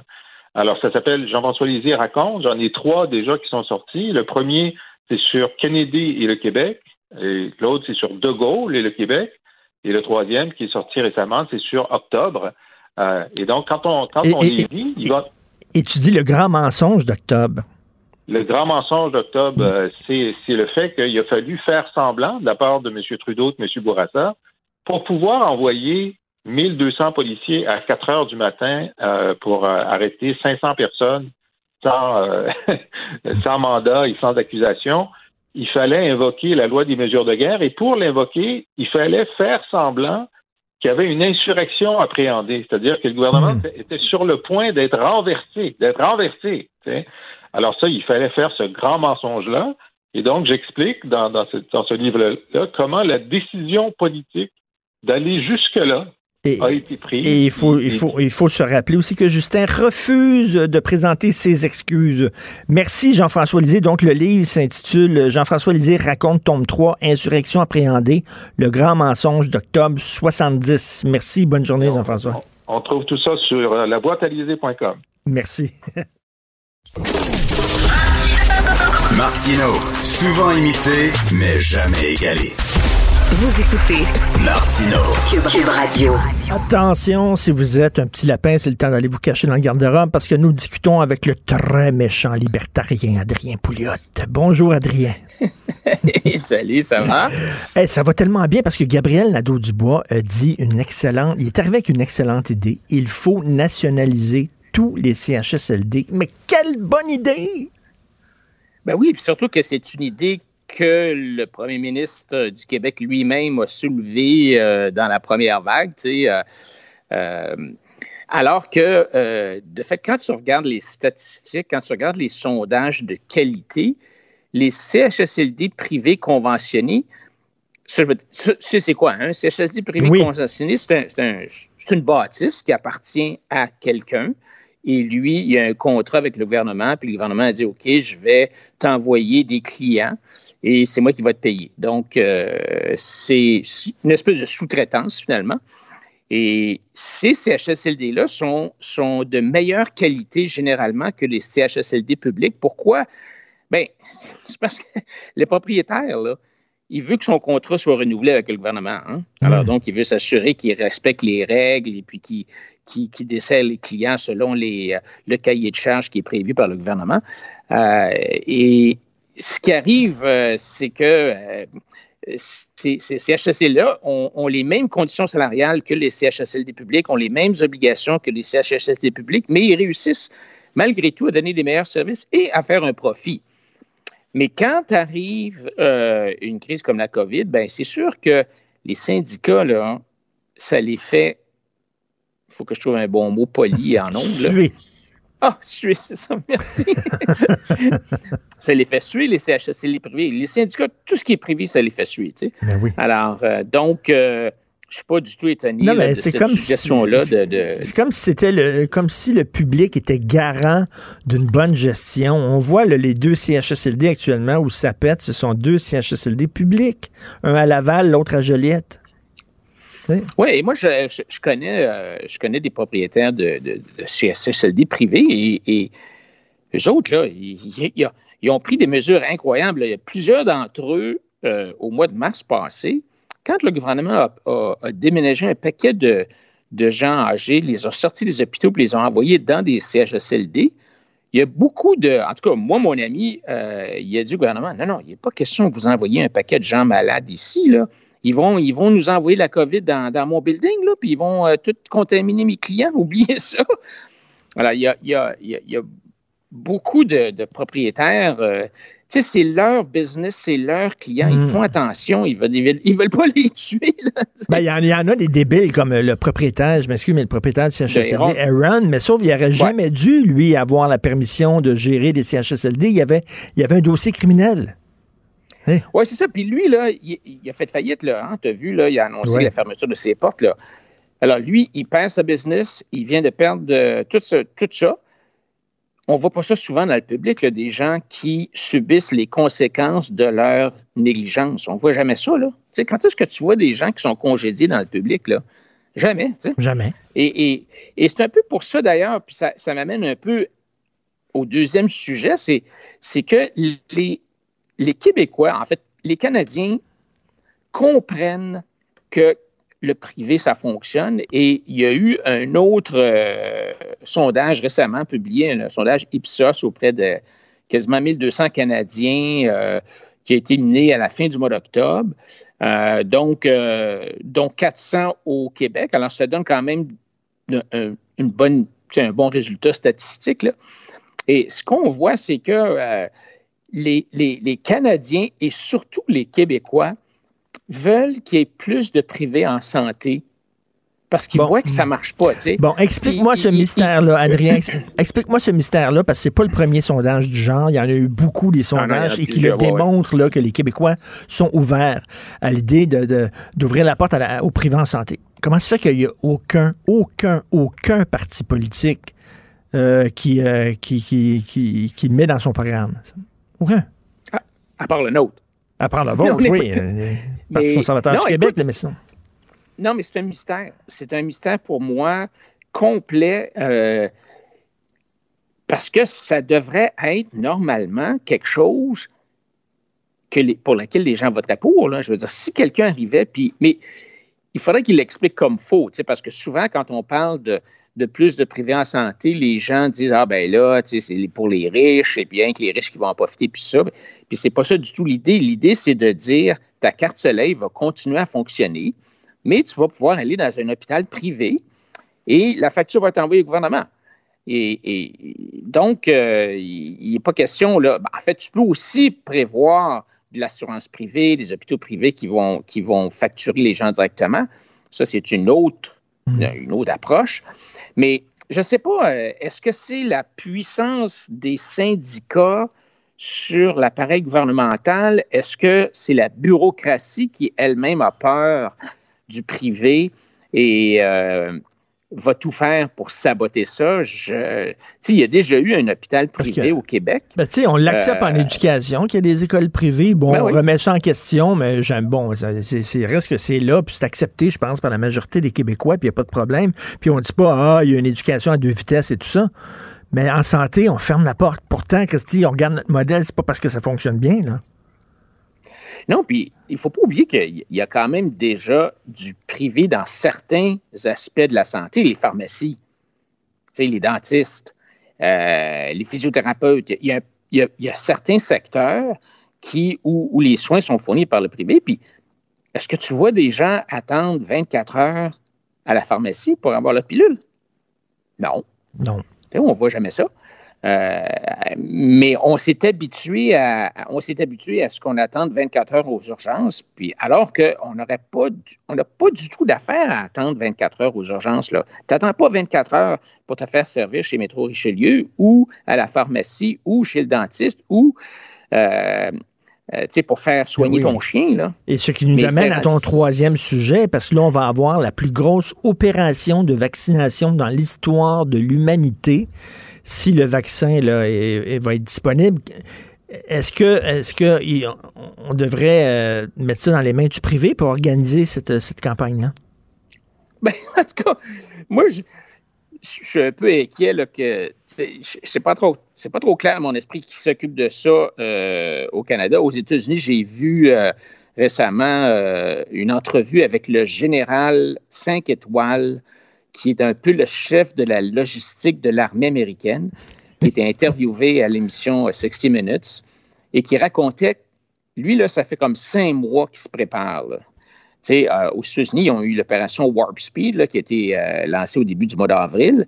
Et c'est une espèce de, partenariat public-privé dont l'objectif était de produire un vaccin au plus vite et de le distribuer. Euh, quand même, c'est pas, pas une tâche évidente ben parce que ça, tout le monde disait au début, ah, ça va prendre 10 ans pour avoir un vaccin, ça a toujours pris 10 ans, et puis c'était possible. Alors finalement, on aura un vaccin en, moins d'un an. C'est un accomplissement absolument phénoménal, tant au niveau de l'innovation pharmaceutique que de la, du capitalisme.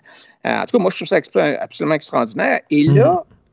on se demande, OK, ben, au Canada, qu'est-ce qu'on fait? nous autres, qu'est-ce qu'on fait? Bon, euh, ben là, je viens de voir un affichage euh, pour un poste de leader spécialisé en matière de technologie pour diriger et superviser le développement de solutions logicielles pour l'infrastructure informatique du vaccin. Oh my God, pourquoi j'ai peur quand j'entends ça? Pourquoi j'ai peur? Non, mais tu sais, d'abord, oh, oui, un, un, rien qu'entendre ça, ça fait peur, tu sais, parce que bon, le bordel informatique au ben Québec, au Canada, on, on, connaît ça. Puis deuxièmement, allô, hey, on est le 11 novembre, là. On est le 11 novembre, puis ils cherchent un gars qui va être en charge de l'infrastructure informatique du vaccin. Ça n'a pas de bon sens, là. Alors, écoute, je ne sais pas. Tu sais, bon, on, a vu là, récemment, évidemment, avec l'annonce du vaccin euh, récente, là, les yeux se sont tous tournés vers Ottawa et vers Québec pour dire OK, by the way, nous autres, ça va être distribué comment, tu sais? Ben, ben, pense, je pense que... On a acheté 60 frigidaires. Ça a l'air qu'on a acheté 60 frigos. en vente, peut-être. Non, mais regarde, Ottawa, ils ont de la misère à payer leurs fonctionnaires avec ben leur système informatique, là. C'est ça mon point, c'est que pourquoi. C'est pour ça que toi et moi, on a un mauvais pressentiment que cette affaire-là. mais là, tu sais, je veux dire, on, joue avec des vies humaines, là. Tu sais, la paix, remarque que la paix aussi, là, dans un sens, c'est quasiment ça, parce que en passant, j'ouvre une parenthèse. Moi, quand j'ai fait du porte-à-porte en 2018, j'ai gagné des portes des gens, des fonctionnaires fédéraux là, qui n'avaient pas eu de paye depuis 4, 5, 6 mois, qui étaient, qui étaient en faillite. Là. Dire, la, banque courait après eux autres. en tout cas, je referme la parenthèse, mais c'est pour te dire que quand le gouvernement touche à quelque chose de plus, ça ne marche pas. Écoute, ce que j'ai compris, là, c'est qu'il va falloir se faire vacciner deux fois. Pour que ce vaccin-là fonctionne, il faut qu'il te le donne deux fois. T'imagines, toi, la complexité de vacciner toute une population à deux reprises? Oui, avec un vaccin qui doit être gardé à moins 90 degrés Celsius. Euh, et, et, tu vois aux États-Unis, puis je ne veux pas les glorifier, là, mais FedEx a eu le contrat dès le début, ou s'est fait approcher dès le début par l'opération Warp Speed pour dire écoutez, vous autres, là, on va avoir besoin de vous autres. Puis le vaccin, il faut le garder à moins 90. Ben, ils ont inventé une boîte pour garder le vaccin au froid pendant qu'ils vont le transporter. Tu vas me dire, ben, c'est niaisé, inventer une boîte, mais c'est pas si évident que ça parce que la boîte est branchée sur l'Internet pour savoir où est-ce qu'elle est, puis quelle température ben, qu'elle a. Et, Pfizer, s'ils sont arrivés à créer un vaccin, Pfizer, c'est parce qu'ils savent qu'ils vont faire de l'argent avec ça. Tu sais, ça fonctionne aussi de dire, ben, peut-être tu vas devenir, tu vas faire beaucoup, beaucoup d'argent avec le vaccin. C'est un incentive, comme on dit. tandis que tu mets, c'est-tu le gouvernement qui a créé un vaccin? Non, c'est ça, exactement ça. C'est l'incitatif de faire un profit. Et, et en passant, j'ouvre une autre parenthèse, c'est que Pfizer, finalement, a presque pas pris, a pas pris d'argent du gouvernement pour faire son vaccin. Ils font partie de l'opération Warp Speed là, dans, à la marge, dans le sens où la distribution, le gouvernement, euh, le général 5 étoiles dont je te parlais tantôt, va distribuer le, vaccin. Mais Pfizer a fait ça sans, sans subvention du gouvernement et en, un temps record. Alors, c'est vraiment extraordinaire. Euh, je ben comprends que le, le privé, c'est pas parfait. C'est sûr qu'il y a des abus des fois. Mais quand il y a beaucoup de concurrence, quand, quand on n'élève pas des barrières pour créer des monopoles ou des duopoles et qu'on encourage la concurrence, moi, je pense que ça, ça, Ben, ça- a démontré tout le temps que ça peut fonctionner. En terminant, avant de se laisser, peux-tu rappeler le, le poste qu'ils cherchent, là? Ils veulent combler un poste? Écoute, le c'est un, un- oui, alors c'est un poste de leader spécialisé en matière de technologie pour diriger et superviser le développement de solutions logicielles pour l'infrastructure informatique du vaccin. Hey, je- non, mais c'est Ça, ça, c'est sur, ça, c'est sur le site web de emploi euh, du gouvernement du Canada. Là. Une occasion de Ça- leadership en technologie de l'information au sein du groupe d'action pour le vaccin COVID. Ah, ça me fait peur, j'ai des frissons. Écoute, c'est c'est- vraiment. Merci beaucoup, Adrien Pouliot. Bonne Ben, semaine. écoute, euh, tu peux appliquer, hein, ça- la date limite, c'est demain. OK, merci beaucoup. Salut, bye. Martino. Même avec un masque, c'est impossible de le filtrer. Vous écoutez Martino. Cube Radio. Alors, on entendait cette semaine Gabriel Nadeau-Dubois qui disait ben il faut nationaliser tous les CHSLD pour s'assurer là qu'il n'y a pas des situations tragiques comme dans le CHSLD Aaron à Dorval qui vient de fermer ses portes. Il faut euh, abolir tous les CHSLD privés et les rendre tous publics. Je pense que les Québécois sont pas vraiment d'accord avec ça, parce que l'Institut euh, économique de Montréal vient de publier les résultats d'un sondage.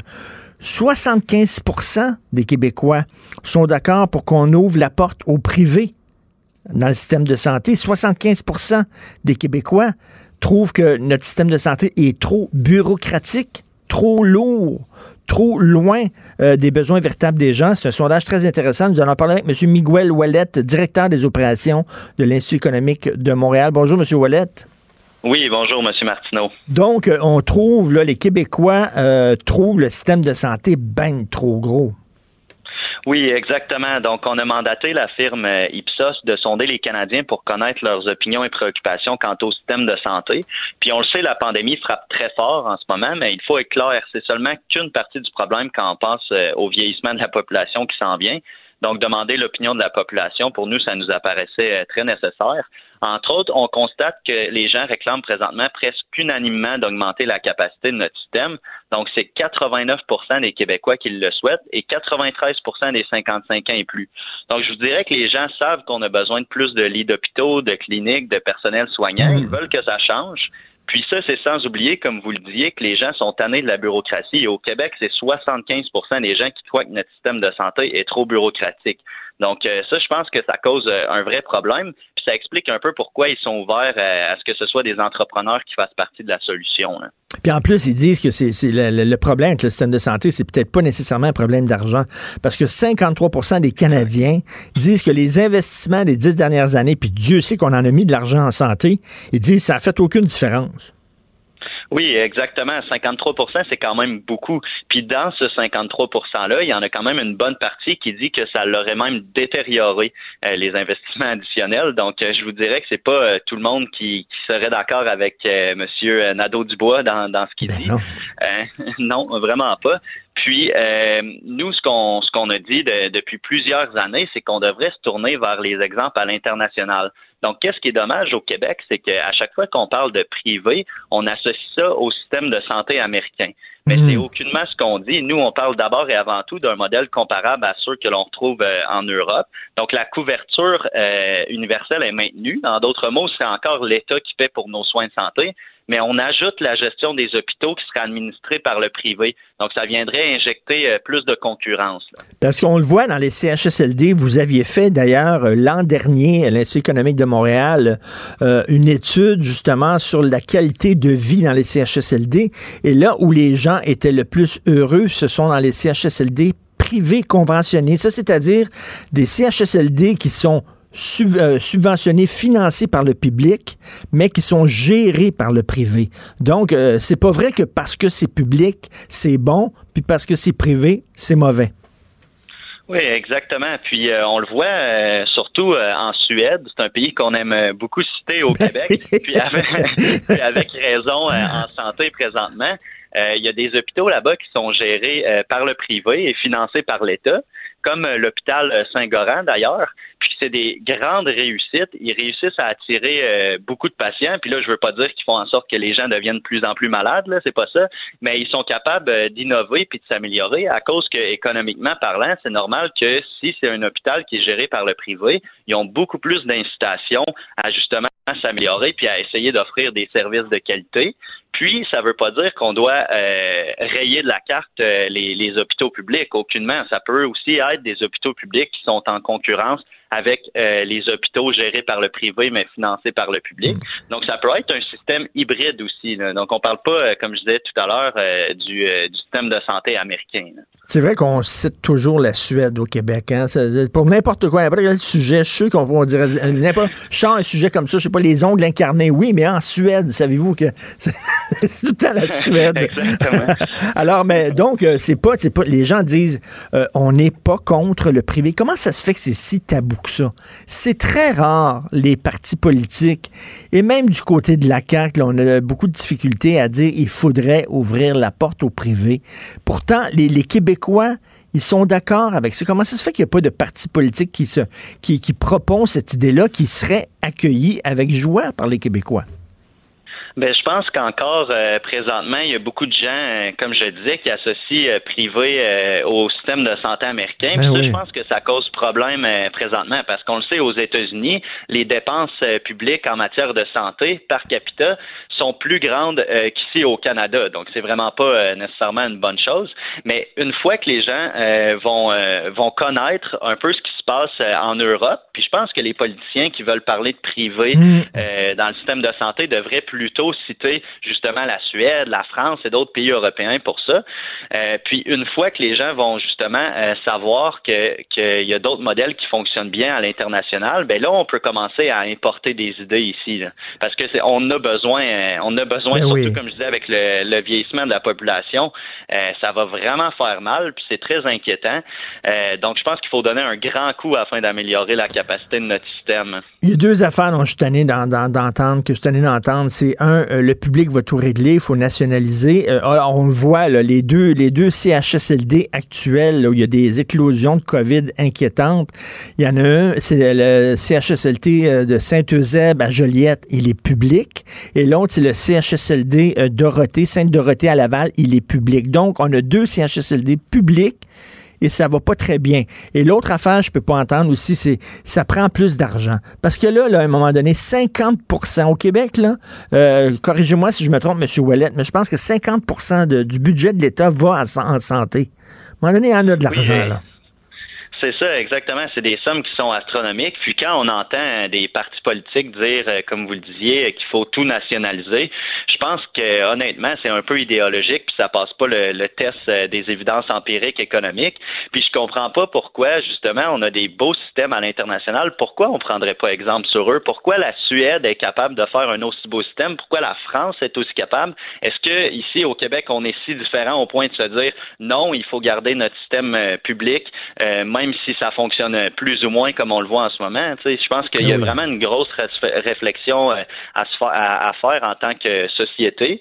Puis nos politiciens, je suis d'accord avec vous que plusieurs devraient en parler, euh, d'ajouter un peu de privé en santé. Puis il y, a une façon de tourner ça pour pas que les gens croient que les, les plus vulnérables n'auront plus accès aux, soins de santé, parce que ça, c'est super important que la couverture demeure universelle. Ben Puis en même temps, euh, d'ailleurs, en France, il y a plusieurs hôpitaux privés, euh, quand ils ont fait la réforme, là, qui se sont installés dans les milieux défavorisés, parce qu'en fait, les endroits mieux nantis étaient déjà desservis par les hôpitaux publics.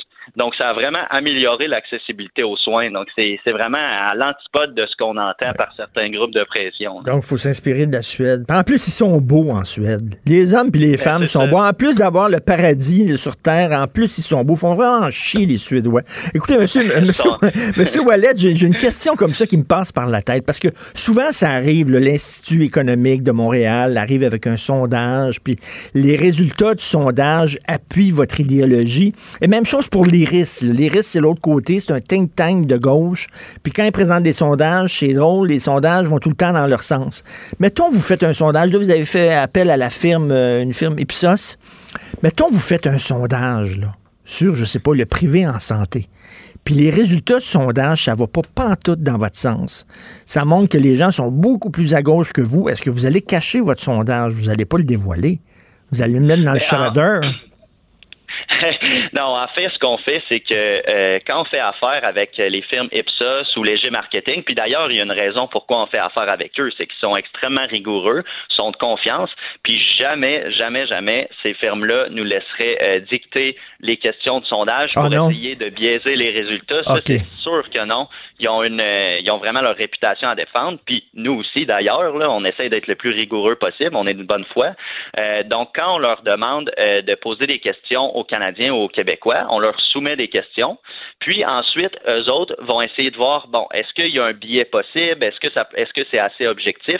Donc, il y a vraiment un travail de, excusez l'anglicisme, mais de back and forth entre nous et eux euh, pour s'assurer que les questions soient vraiment le plus objectives possible pour avoir vraiment des chiffres qui sont, euh, qui sont substantiels, qui sont bons. Là. Mais mettons, vous arrivez avec un sondage, vous lancez une question, puis c'est pas pantoute les résultats euh, auxquels vous attendiez. J'imagine vous, vous allez dire, ben là, ce sondage-là, on on le rendra pas public parce que ça va pas dans notre sens. Nous autres, on est pour le privé, puis les gens disent qu'ils en veulent pas de privé, fait qu'on on va l'oublier. Euh, non, là, vous pouvez aller voir sur euh, notre site web. On publie toujours le, le grand rapport euh, des sondages. Donc, il y a vraiment toutes les questions. Il y a même la méthodologie qui est utilisée. Il y a toutes les réponses. Puis, je vous dirais que c'est sûr que présentement, les réponses vont vraiment dans le sens de, de ce qu'on dit. Mais je pense que c'est assez justifiable euh, économiquement euh, de comprendre qu'effectivement, le, le système de santé publique québécois a besoin de plus de Ben oui. concurrence. Puis C'est ce que les gens voient présentement.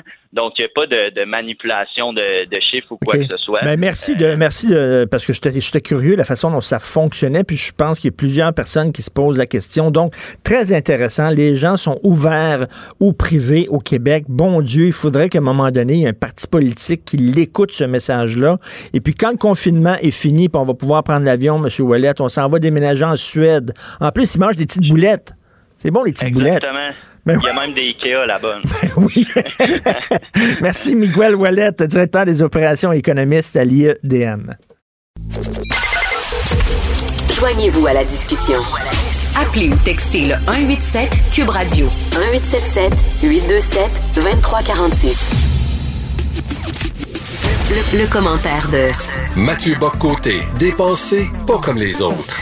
Mathieu, tantôt, j'ai parlé avec euh, Jean-François Lisée de ces capsules euh, faites par Télé-Québec euh, sur le privilège blanc et le racisme systémique, capsules qui étaient destinées pour, euh, aux écoles secondaires.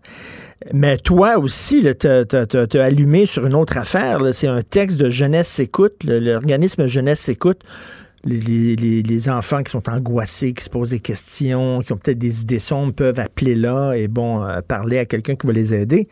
Euh, ce- ce- cet organisme-là a publié un, gros, gros texte expliquant le privilège blanc aux enfants. Et quand tu as lu ça, tu as collé un peu au plafond. Oui, ben en fait, c'est euh, les, vidéos auxquelles les Jean-François Lisée référait, ça était connu. À tout le moins, ça faisait longtemps que dans les milieux qui travaillent sur ces questions-là, on regardait ça. C'était dans le cadre du truc, la, du, du, du, du documentaire de propagande de Fabrice Ville, euh, Briser le code. Euh, et Télé-Québec avait fait des vidéos de propagande à destination des, des, des adolescents, d'endoctrinement. Bon. Mais hier, non, je, je, je me promène sur Twitter, hein, je, je, je surfe, comme on disait autrefois sur Twitter, et là, je tombe sur un tweet de, de Jeunesse J'écoute qui dit effectivement, vous avez un privilège blanc, euh, il faut peut-être, vous êtes blanc, vous êtes une personne blanche, vous avez un privilège blanc, il est temps que vous, en gros, vous fassiez votre autocritique, et fassiez votre autocritique, on va sur la page, et là, c'est tout le vocabulaire le plus toxique du euh, racialisme américain, la culpabilisation euh, de l'homme blanc parce qu'il est blanc, coupe, euh, raciste parce qu'il est blanc, euh, et ainsi de suite. Tout est là. Bon, alors moi, en général, je le confesse, sur ces questions-là, je suis, à la fois pessimiste et, euh, et sans surprise. C'est-à-dire, j'ai tendance à croire que l'idéologie dominante est tellement forte qu'elle réussit à tout reconfigurer dans ces catégories. Hein, le, le racialisme domine tout, de la grande entreprise à l'école, en passant par les ressources humaines et ainsi de suite.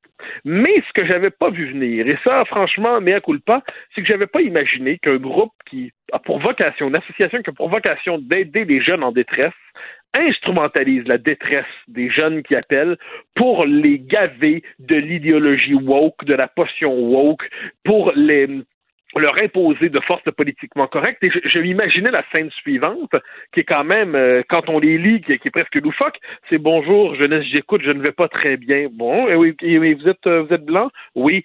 Ah, vous êtes un homme blanc, oui. Parlez-moi de votre privilège blanc. Vous, vous, savez, vous êtes blanc, vous êtes, vous êtes discriminatoire, vous êtes critique, vous profitez du racisme systémique. Oui, mais je vais, vraiment, je vais vraiment pas bien. J'ai des idées noires. Non, non, non, non, non. Tu es blanc, tu te tais et tu nous écoutes et tu écoutes les minorités autour de toi pour te réformer et devenir un allié. Euh, euh, OK de bord, ben merci. Euh, on était quand même dans ce scénario où, en gros, si tu celui qui est blanc devient suspect, mais en fait, c'est pas original parce que c'est la thèse de Robin DiAngelo et compagnie qui, qui nous dit que le simple fait d'être blanc fait qu'on est un raciste et qu'on doit entrer dans une dynamique d'expiation sans rédemption jusqu'à la fin de nos jours. Mais tout ça, on le sait. Mais instrumentaliser la détresse d'ados, qui sont euh, anxieux, qui sont inquiets, et puis trouver le moyen de leur infliger cette potion-là à ce moment-là, j'ai trouvé que c'était un cynisme incroyable. Réaction intéressante, bon, moins de cynisme qu'en fait de fanatisme. Réaction intéressante, je parle de ça sur Twitter, sur Facebook. La réaction des, des gens sur Twitter est très, très, très, très vive et euh, très critique. Et qu'est-ce qu'on voit au bout de quelques minutes, quelques d'une heure peut-être, le tweet disparaît. Ben oui. D'une heure et demie, deux heures, la page sur le privilège blanc disparaît. Donc là, il y a deux possibilités.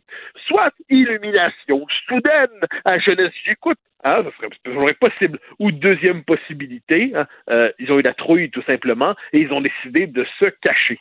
Chose intéressante, la patronne de la chose, je perds son nom au moment où je veux le dire, explique dans un texte sur Jeunesse J'écoute qu'elle a honte d'être une. Euh, il lui arrive d'avoir honte d'être une femme blanche prospère. Ben voyons. Et euh, là, oui, oui, bien sûr, la, la honte de, de soi, c'est payant. Et elle met de l'avant de manière ostentatoire. J'ai honte, ta, ta, ta.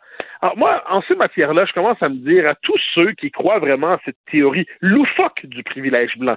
C'est une théorie loufoque. Le racisme systémique est une théorie bancale. Le privilège blanc est une théorie loufoque. Mais une fois que tout cela est dit, une fois que tout cela est dit, s'ils y croient vraiment, mais démissionnez, les enfants. Je veux dire, vous croyez vraiment que vous avez un poste de manière abusive, que vous ne le devez que grâce au système discriminatoire invisible ou visible qui assurait la promotion des gens comme vous? Mais donnez l'exemple. Et comme on dit en manière technique, décalissez. Mais Mathieu, Mathieu, tu as tellement raison. Écoute, la capsule de Télé-Québec sur le privilège blanc, le texte est écrit par Judith Lucier qui est blanche elle-même. Donc, est-ce qu'elle a bénéficié, est-ce qu'elle a profité de son privilège pour avoir le contrat? Et si elle dénonce avec autant de verve le privilège blanc, pourquoi elle n'a pas dit, ben, moi, je ne prendrai pas ce contrat-là, je vais le laisser à une personne noire, une personne racisée, parce que vous me le donnez parce que je suis blanche? J'aimerais avoir cette discussion-là avec elle. On est, dans, une logique en soi que la théorie de l'allié. Hein, il appelle ça. C'est-à-dire l'allié, c'est celui qui a eu le malheur de naître avec cette peau toxique, cette peau coupable, cette peau sale qu'est la peau blanche. Eh bien, il n'a de rédemption qu'en étant, en rentrant dans un rituel maoïste permanent d'autocritique sur le mode suivant. Il s'autocritique en permanence sur ses privilèges. Il va voir ensuite les différentes minorités dites racisées pour, leur proposer de devenir un allié en leur demandant ce qu'il peut faire pour devenir le meilleur allié, mais en demandant pas trop aussi. Parce qu'il faut pas qu'il demande trop parce que c'est transférer le fardeau sur la peau du racisé, sur le, les épaules du racisé. Il doit plutôt, parce que ça, ça serait comme reconduire son privilège. Hein. Il dit éduquez-moi. Alors il doit lui-même s'éduquer en examinant intimement, jusqu'à les plus intimes de sa conscience, comment ils profitent de ce système de discrimination institutionnalisée. Et là, on est dans une logique de culpabilisation qui, de mon point de vue, fait passer les anciens rituels catholiques qui nous choquent aujourd'hui pour une forme euh, sophistiquée de libertinage. Je veux dire, on est en ce moment dans des rituels euh, qui sont, euh, comme je dis, c'est l'expiation sans rédemption, au moins dans l'Église catholique, après le Je vous salue Marie, après le Notre Père, après avoir fait ce qu'on a, au moins on avait la promesse du ciel, tout au moins la possibilité. Mais là, ce Robin DiAngelo et compagnie, c'est qu'il y a, elle le dit dans son intéressant. Je ne vois pas le moment dans ma vie où je pourrais m'extraire de mon privilège blanc, de mes avantages blancs, du racisme qui me, qui sert. Mais je continue à, travailler à m'en délivrer tout en sachant qu'il n'y a pas de rédemption possible. Alors que cette mouvance d'extrême gauche, gauche radicale ou gauche américaine pense ça, on le sait, ça fait partie du jeu. Que le gouvernement du Québec normalise ça, institutionnalise ça d'une manière ou de l'autre et finance même des fonds publics la culpabilisation systématique de la population en l'accusant d'avoir la mauvaise couleur de peau. que des organismes qui prétendent aujourd'hui lutter contre la détresse envers les jeunes instrumentalisent la détresse d'un adolescent. Tu sais, quand, quand l'adolescent est rendu à la plus jeunesse, j'écoute, c'est qu'il va pas bien. Ben ouais. Et puis, il y a idées qu'au téléphone, la personne soit là pour guetter sa couleur de peau, pour lui dire qu'il n'y a pas la bonne couleur, puis il doit se repentir. Cette espèce de, de- ça, ça pour moi, celle-là, on a franchi un cap. Non, et je pense que les autorités devraient comprendre qu'il y a un boulevard politique pour qui décidera de confronter le politiquement correct. Tout à fait. Et, le, le- monde euh, et François Legault le fait un peu parce qu'hier, c'est totalement dissocié. Le gouvernement s'est dissocié de ces capsules-là. Écoute, j'ai reçu un message qui va te réjouir. Mon ami Guy Perkins, qui collabore ici à, à l'émission, euh, qui est un métis autochtone, OK? Il m'a écrit, il dit, en tant que métis autochtone, suis-je privilégié ou opprimé? Dois-je m'aimer ou me mépriser? Dois-je me taper sur la gueule moi-même comme le personnage dans Fight Club? Question existentielle. Oui, mais enfin, on peut dire qu'il il est désormais condamné à la, la- la schizophrénie, en quelque sorte. hein. C'est-à-dire, il doit s'aimer, se détester tout à la fois. Et là, je m'excuse aux schizophrènes que je ne voulais pas fusquer en le disant, et je tiens à mettre un panneau explicatif avant l'émission pour dire que je ne voulais pas les insulter en utilisant cette image. Hein? Qu'on va quand même fonctionner avec des panneaux explicatifs tout le temps maintenant pour vexer personne. Alors non, on est, je pense, là-dessus. euh, tu dis que François Legault a fait le travail. C'est vrai, mais euh, Legault, moi, ce que je trouve, c'est qu'il une force, il, il- il est servi par une force d'inertie.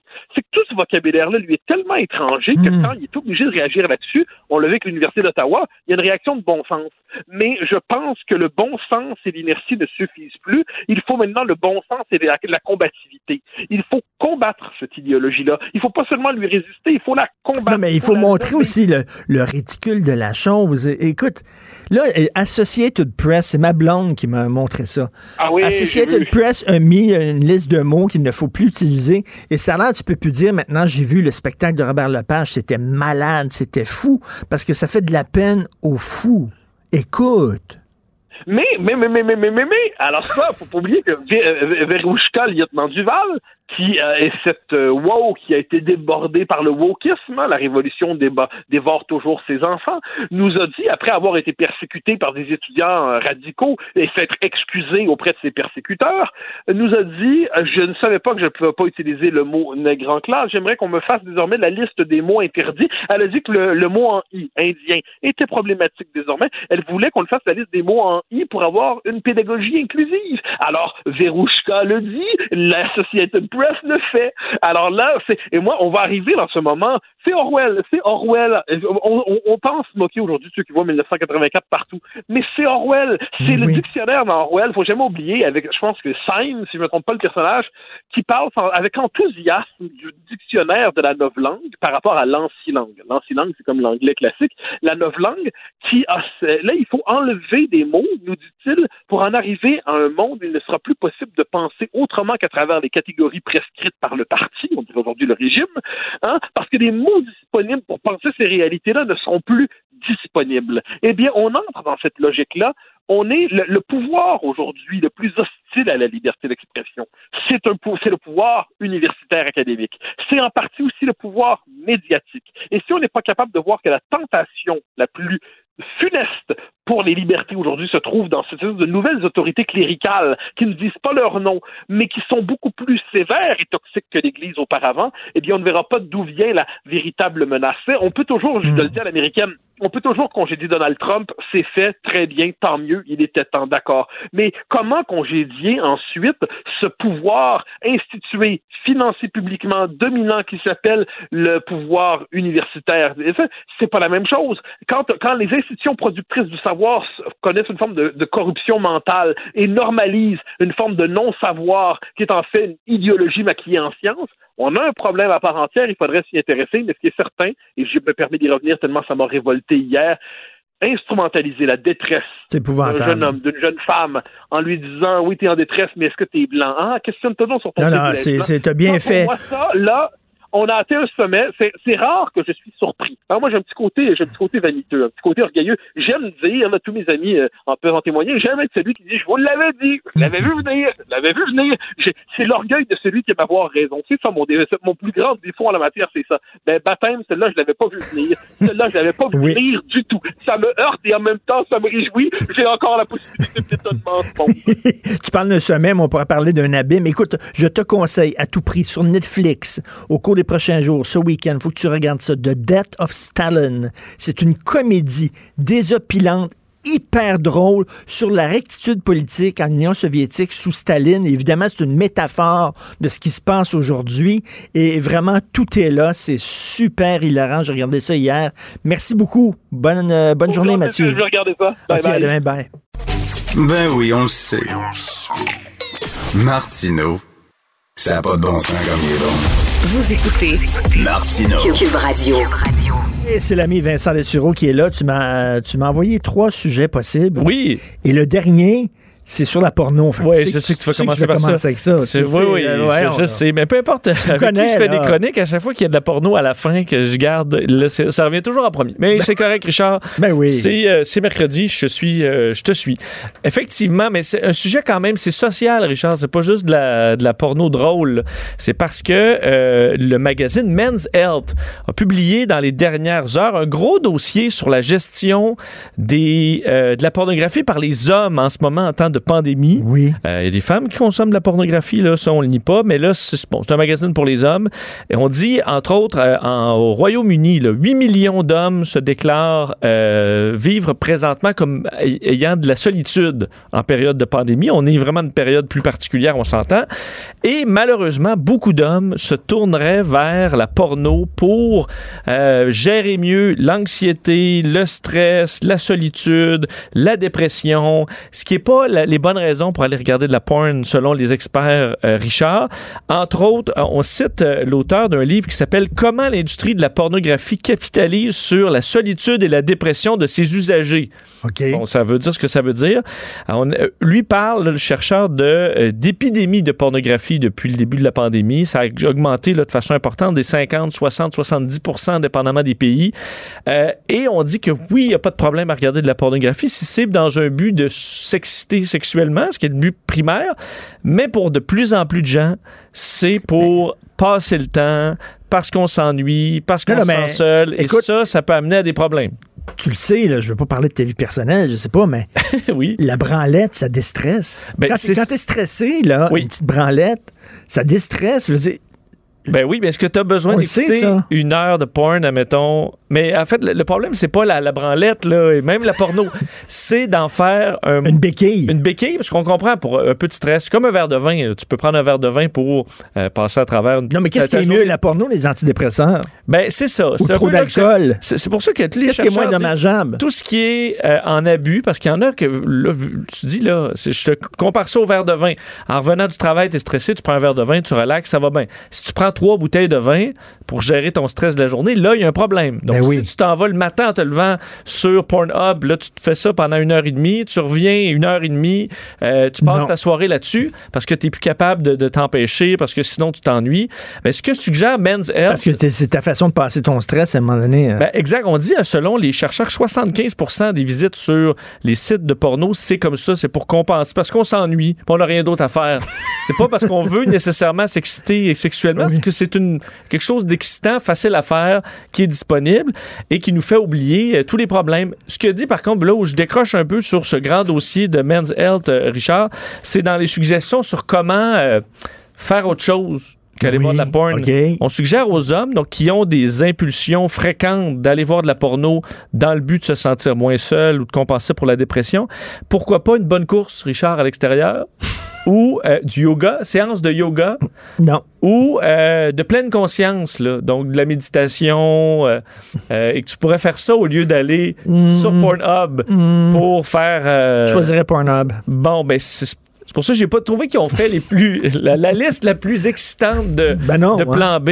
Mais euh, le point central, c'est il faut quand même prendre conscience si vous avez une augmentation dramatique de votre utilisation de pornographie depuis la pandémie, juste essayer de doser un peu parce qu'on Oui. dit que souvent, une fois que c'est fait, ben là, on se sent encore plus seul qu'avant. Et quand tu préfères ça à, à- à- à aller dans le lit avec ton chum ou ta blonde, Absolument. puis euh, tu sais, mettons ton chum ou ta blonde dit, mais ça te tente-tu, viens-tu? Puis là, non, toi, tu préfères être devant ton écran. Hein. Oui, et on parle toujours de la, évidemment de d'avoir une idée fausse des relations sexuelles. Et on dit pour les femmes que 97% des agressions physiques dans la porno, c'est envers des femmes aussi. Alors on n'a plus l'impression qu'être agressif envers une femme, ça peut être la normalité. Euh, un croisiériste croisiériste se cherche des cobayes. Un croisiériste, oui. Royal Caribbean, Richard, qui euh, aurais-tu le goût d'aller en croisière gratis? Moi, je sais pas, je me suis sa croisière. Moi, il y a plein de jeunes là, qui disent c'est le fun, c'est plus comme avant. Parce que euh, moi, j'ai encore dans la tête, la croisière, c'est des, des vieux qui jouent au shuffleboard Ouais. avec des bas de trois bateau. Hein? Mais toi, Richard, je t'imagine plus sur le Queen Mary que sur un. sur un autre euh, truc dans le, je sais pas, d'un Bahamas, là, rempli d'enfants qui courent partout, je sais pas. Mais euh, Royal Caribbean, parce que Richard, on a enlevé. Michel le- Barrette, mon chum Michel Barrette, Oui. à un moment donné, il voulait aller en croisière, puis je sais pas, il s'est trompé ou whatever, puis il a, il a choisi, c'était la croisière Disney.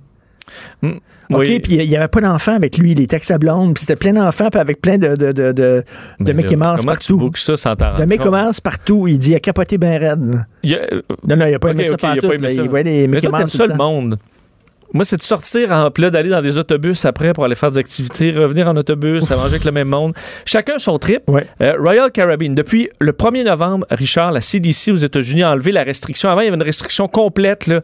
Tous les bateaux de croisière, il n'y a rien qui sort. Euh, ça a été enlevé le 1er novembre pour laisser place à un guide de retour progressif à des croisières. Donc, on n'a pas encore le droit de transporter des véritables passagers, mais on pourra faire des pratiques dans le but de tester les nouvelles normes. Le fait que les gens vont être testés, en fait, les employés testés pour la COVID, qu'on soit capable d'évacuer des, des gens qui ont des problèmes, faire des suivis, euh, des- tous les systèmes de, de protection contre la COVID doivent être testés. Alors, Royal Caribbean, dans les prochaines semaines, vont rendre disponibles des milliers de places pour aller faire des croisières test. C'est-à-dire que c'est Ah, totalement gratuit. C'est gratuit. ça devrait partir dans le coin de Nassau pour aller à, euh, à leur île de- des Bahamas de Royal Caribbean, chez Coco Cay. Et là, tu pourras. donc, on va tester toutes sortes de mesures. C'est-à-dire que oui, c'est gratuit. Attends, mais il y a un risque que tu attrapes la COVID. Écoute, il faut que tu signes beaucoup de papiers, Richard. En- D'un, pour aller faire cette croisière-là, tu dois ne pas avoir aucun euh, problème de santé. euh, bon, derrière tout ça, tu dois être vérifié par un médecin, avoir ton papier, signer toutes les décharges qu'il faut. Et ensuite, pendant le voyage, ben, il y aura toutes sortes de simulations, simulations d'entrée, de sortie quelqu'un qui a la COVID, par exemple, sortir un passager, isoler une partie du bateau, euh, la désinfection de tout. Alors, toutes sortes de pratiques qui OK, font fait que que t'as pas vraiment du travail, là. Tu vas travailler là. tu travailles, mais en même temps, il y aura les activités, les repas, parce qu'il faut aussi que ça se soit testé. Donc, tu vas être testé en train d'aller manger au buffet. euh, Non, mais mettons, là, Oui. t'es un, un sans-abri, là, en Angleterre. Puis, tu sais, plutôt que te faire chier, l'hiver arrive, puis tout ça, veut dire, tu vas là, tu vas être nourri, puis tout ça. Oui, bon C'est pas qu'on devrait faire des tests sur des sans-abri. Non, non, mais je pense pas qu'il y ait même temps, tu sais. Oui. Je sais pas si Royal Caribbean, vont- c'est vraiment ce qu'ils veulent, là, juste comme 1000. Ben, ils veulent du monde avec deux pattes puis un système respiratoire. Sans c'est abri. Ouais, il faut, faut quand même, il y a des étapes, là, aller chez le médecin, euh, avoir tes Ouais. papiers. Bon, mais, quelqu'un qui a rien à faire. Le problème, c'est qu'il faut se rappeler.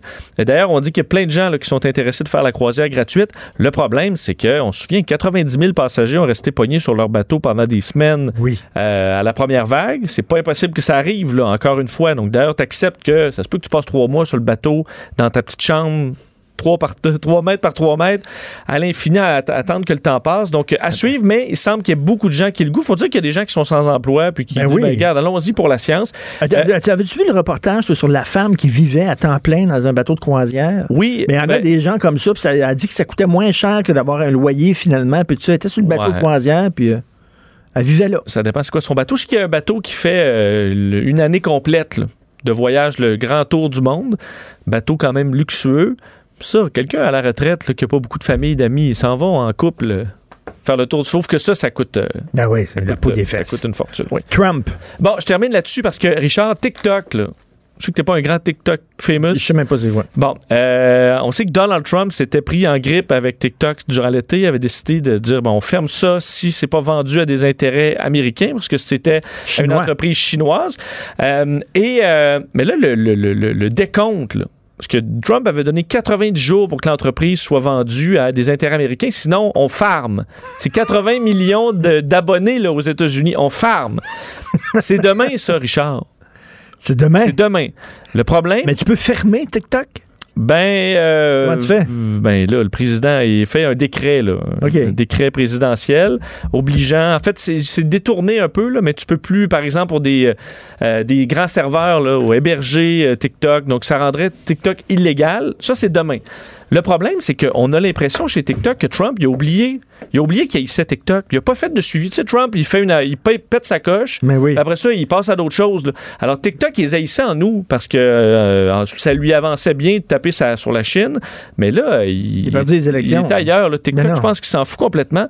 Donc, TikTok a dû euh, demander un, un- un report de 30 jours parce qu'ils disent, nous, on, a- on est en train de négocier avec Oracle, donc pour la vente, on est en train de faire ça.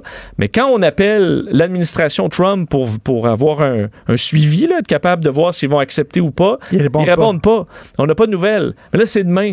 Alors, Trump, on a l'impression qu'il, comme dans bien des conflits avec Justin Trudeau ou d'autres, il est bien choqué, puis après ça, une semaine Non, après, il est si- rendu s'ils ailleurs. veulent qu'il a rejoindre- Juste si- oublié. S'il veut rejoindre Trump, il faut qu'il appelle au euh, Four Seasons Landscaping. Total Eh, Landscaping, c'est là qu'il est là. C'est quand même une des plus belles histoires de là, qui est passée à, écoute, inaperçue presque à cause de, de la victoire de Biden, mais quand les- même. à tous les jours, je regarde la vidéo encore.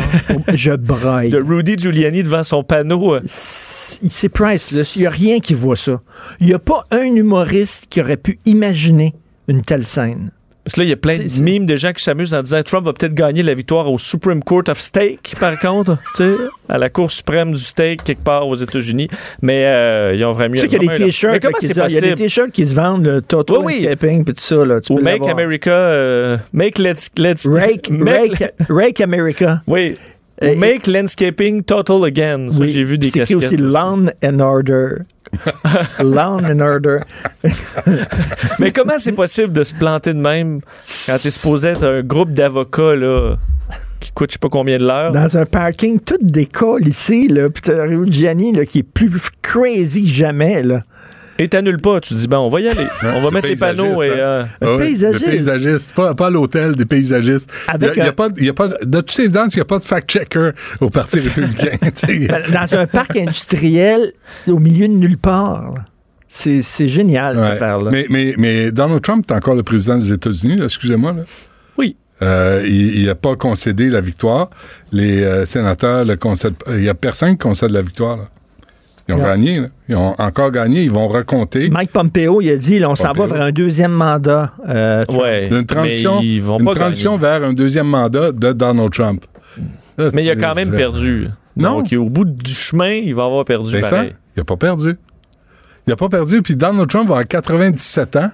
Il va être dans son, son, son- sa chaise berçante. Puis il va dire We will win. Oui, oui. Puis là, il écrit encore sur Twitter, paraît-il. Moi, je suis pas sur Ouais. Twitter. Ben, Vincent, Vincent, hier, on a tourné les francs-tireurs, Benoît et moi. Je vous ai vu déguisé. Et on était en euh, costume, et mon costume, j'avais des, tu sais, des bas qui coupent aux cuisses. là. Oui, Oui, j'ai vu ça. Il était excitant à Ah, je- ça se pouvait. Benoît, la Ton. Père Noël. Benoît me regardait. Hum. Ça n'avait pas été de l'odeur. Vraiment, ça aurait été attrayant. Je, je me Non, dans un centre d'achat comme ça avec des, des, des bas coupés aux cuisses. là. en lutin? Je n'ai plus d'ego. Ouais. Et tu l'as déjà mis quelques fois, un costume de lutin? Oui. Oui, Ouais, il l'apportait de la maison. Sophie aime ça quand je m'habille en lutin. Oui, oui, j'imagine. Euh, chacun ses tripes. C'est hein? travaillant, un lutin. Oui. Ça, ça travaille. Est-ce qu'elle fait la mère Noël, là, elle? Sophie? Non, Non? non. OK. Euh, juste Sophie, moi, je suis lutin. Il faut que je me mette Moi, en j'entends les coquilles craquer, là. Sais, on- Man, on marche sur des œufs, là. C'est pas un bon sujet. Merci Vincent, merci beaucoup. Alors, dans ton Ouais, émission a, gratuite, tourné, tu vas on voir. a tourné la fin des francs-tireurs hier. Oui, Hein? C'est- C'était touchant, hein? Dans un mauvais centre d'achat. Ah oui, on a Est-ce que ça vous a profité, fait quelque chose? euh, on a profité de notre euh, privilège blanc. Oui. À Télé-Québec, c'est rendu ça, man. C'est, le privilège blanc. J'en ai parlé ce matin. Alors, nos enfants deviennent des micro-agresseurs. Ben oui. Par définition. C'est dangereux ce qui est en train d'arriver. Je veux dire à mon, à fils, les enfants euh, je, comme ça, là. je veux dire à mon fils de 12 ans, là, toi, là, t'es un salaud parce que t'es, là, je sais pas encore s'il est hétéro ou gay, je sais pas, là, à cet âge-là, là, euh, the jury is still out, mais, mais il est blanc, puis c'est un homme. Il y en a deux. Ça va pas bien. Ça va pas bien. Ça va pas bien. Ça va pas bien. C'est ça qu'on euh, c'est ça qu'on diffuse présentement. Moi, je trouve ça grave. Là. Je trouve ça grave pour les générations futures. Là. Il me semble qu'on veut des générations qui vivent ensemble, pas des clans, des gangs, des ghettos, pas des accusations d'il y a 300 ans, tes ancêtres, parce que ça finit plus. Là. Ben oui. Les, les- la guerre au Moyen-Orient, c'est ça. C'est ton grand-père a tué ma grand-mère. T'as vu le film Les Roses? T'as vu le film Les Roses? Ben oui. C'était-tu des privilégiés, ça? Ben, absolument. Mais c'est comme une ignorance de l'histoire du Québec qui s'est sorti de la misère, de l'ignorance, de peine et de misère grâce à la Révolution tranquille. Et là, aujourd'hui, on devient, par définition, selon Télé-Québec, ce qu'ils diffusent là, là, des agresseurs. Des capsules pour les écoles en Ouais. disant là, si t'es blanc, t'es privilégié. Je trouve ça hallucinant. Ouais. Incroyable. Ouais, parce qu'il heureusement, n'y a pas de blancs, François. François Il n'y a pas le- de pauvres blancs, là. Il n'y a pas de ça existe Ce que ça veut dire, là, c'est que si t'es blanc dans la vie, t'es sûr de réussir, puis d'avoir des études supérieures, de faire beaucoup d'argent, puis de toujours passer devant la ligne. C'est faux. Moi, cette année, là, j'ai particulièrement posé la question à un paquet d'invités, est-ce que vous avez, vous, vécu du racisme? Puis la majorité m'a répondu non. Je pensais à ça en voiture tantôt. Je peux sortir des noms, là.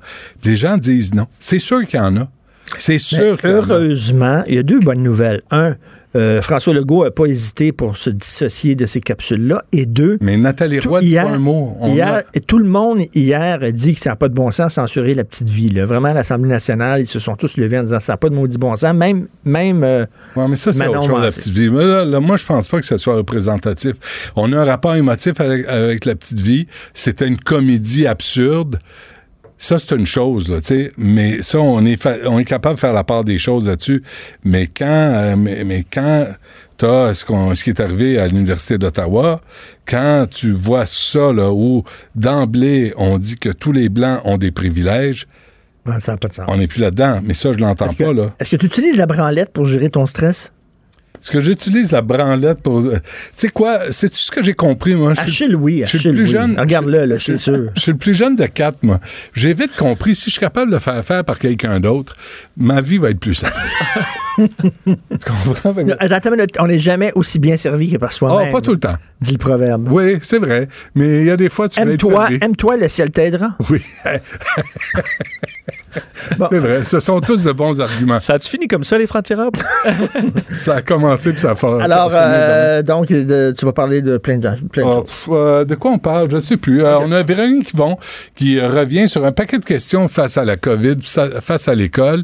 Euh, à 11 heures, euh, j'ai Simon Villeneuve qui, lui, écrit des textes pour Wikipédia. Ça, je veux vous entendre là-dessus. Vincent aussi. Euh, moi, Wikipédia, là, je suis pas allé voir depuis des années, tu sais. Mais je me dis, il y a des gens qui écrivent sur, des personnes, des gens qui, qui ne vous connaissent pas et qui vous définissent. Ils ont déjà dit que j'étais mort sur Wikipédia. J'étais mort dans un accident d'auto. Ce qui est faux. C'était Paul McCartney, ça? Non, pas- c'était moi. Ah, c'était toi? Ah, tu vois. Mais t'as fait des bonnes chansons depuis. Mais bref, euh, qui décide sur Wikipédia? Et si moi, je décide de, je veux plus être sur Wikipédia, je veux plus être sur les réseaux sociaux, fuck off. Moi, je regarde ce qui se passe sur les réseaux sociaux, là. Je Mm. j'en, ai plein le dos, j'en, j'en veux plus. Je peux pas. Moi, je peux pas enlever les références à mon sujet. C'est quand même particulier Ouais. qu'on accepte ça. C'est vrai. Puis c'est une invasion de la vie privée bon. assez élevée. On va lui parler à 11 heures. Et tantôt, on va revenir sur le sondage. Qu'est- Qu'est-ce qu'on veut comme maire à Montréal? Qui on cherche? Quel genre de veut? Aimes-tu, aimes-tu, aimes-tu le nouveau look de, euh, de, de, de Nicolas? Le look euh, deux dans un? Oh oui, non, il est tout son, petit. Hein? Son look euh, yo, un peu. Oh, c'est correct. Hein? Moi, du moins qui est heureux. Ben oui, Qu'est-ce qu'on cherche dans la vie? Qu'on soit heureux. C'est tout. On va t'écouter tout ça gratuitement, euh, Vincent. C'est gratuit. Ah oui, oui, j'écoute toujours. Alors, merci beaucoup à la recherche. Hugo Veilleux, merci beaucoup. Maude Boutet, merci énormément. Achille Moinet, à la réalisation, à la console, ton meilleur ami. Irréprochable. On se reparle cette semaine irréprochable. particulièrement cette semaine. On se reparle demain à la 8 semaine, la heures. semaine passée, moins. Bonne journée. Cube Radio.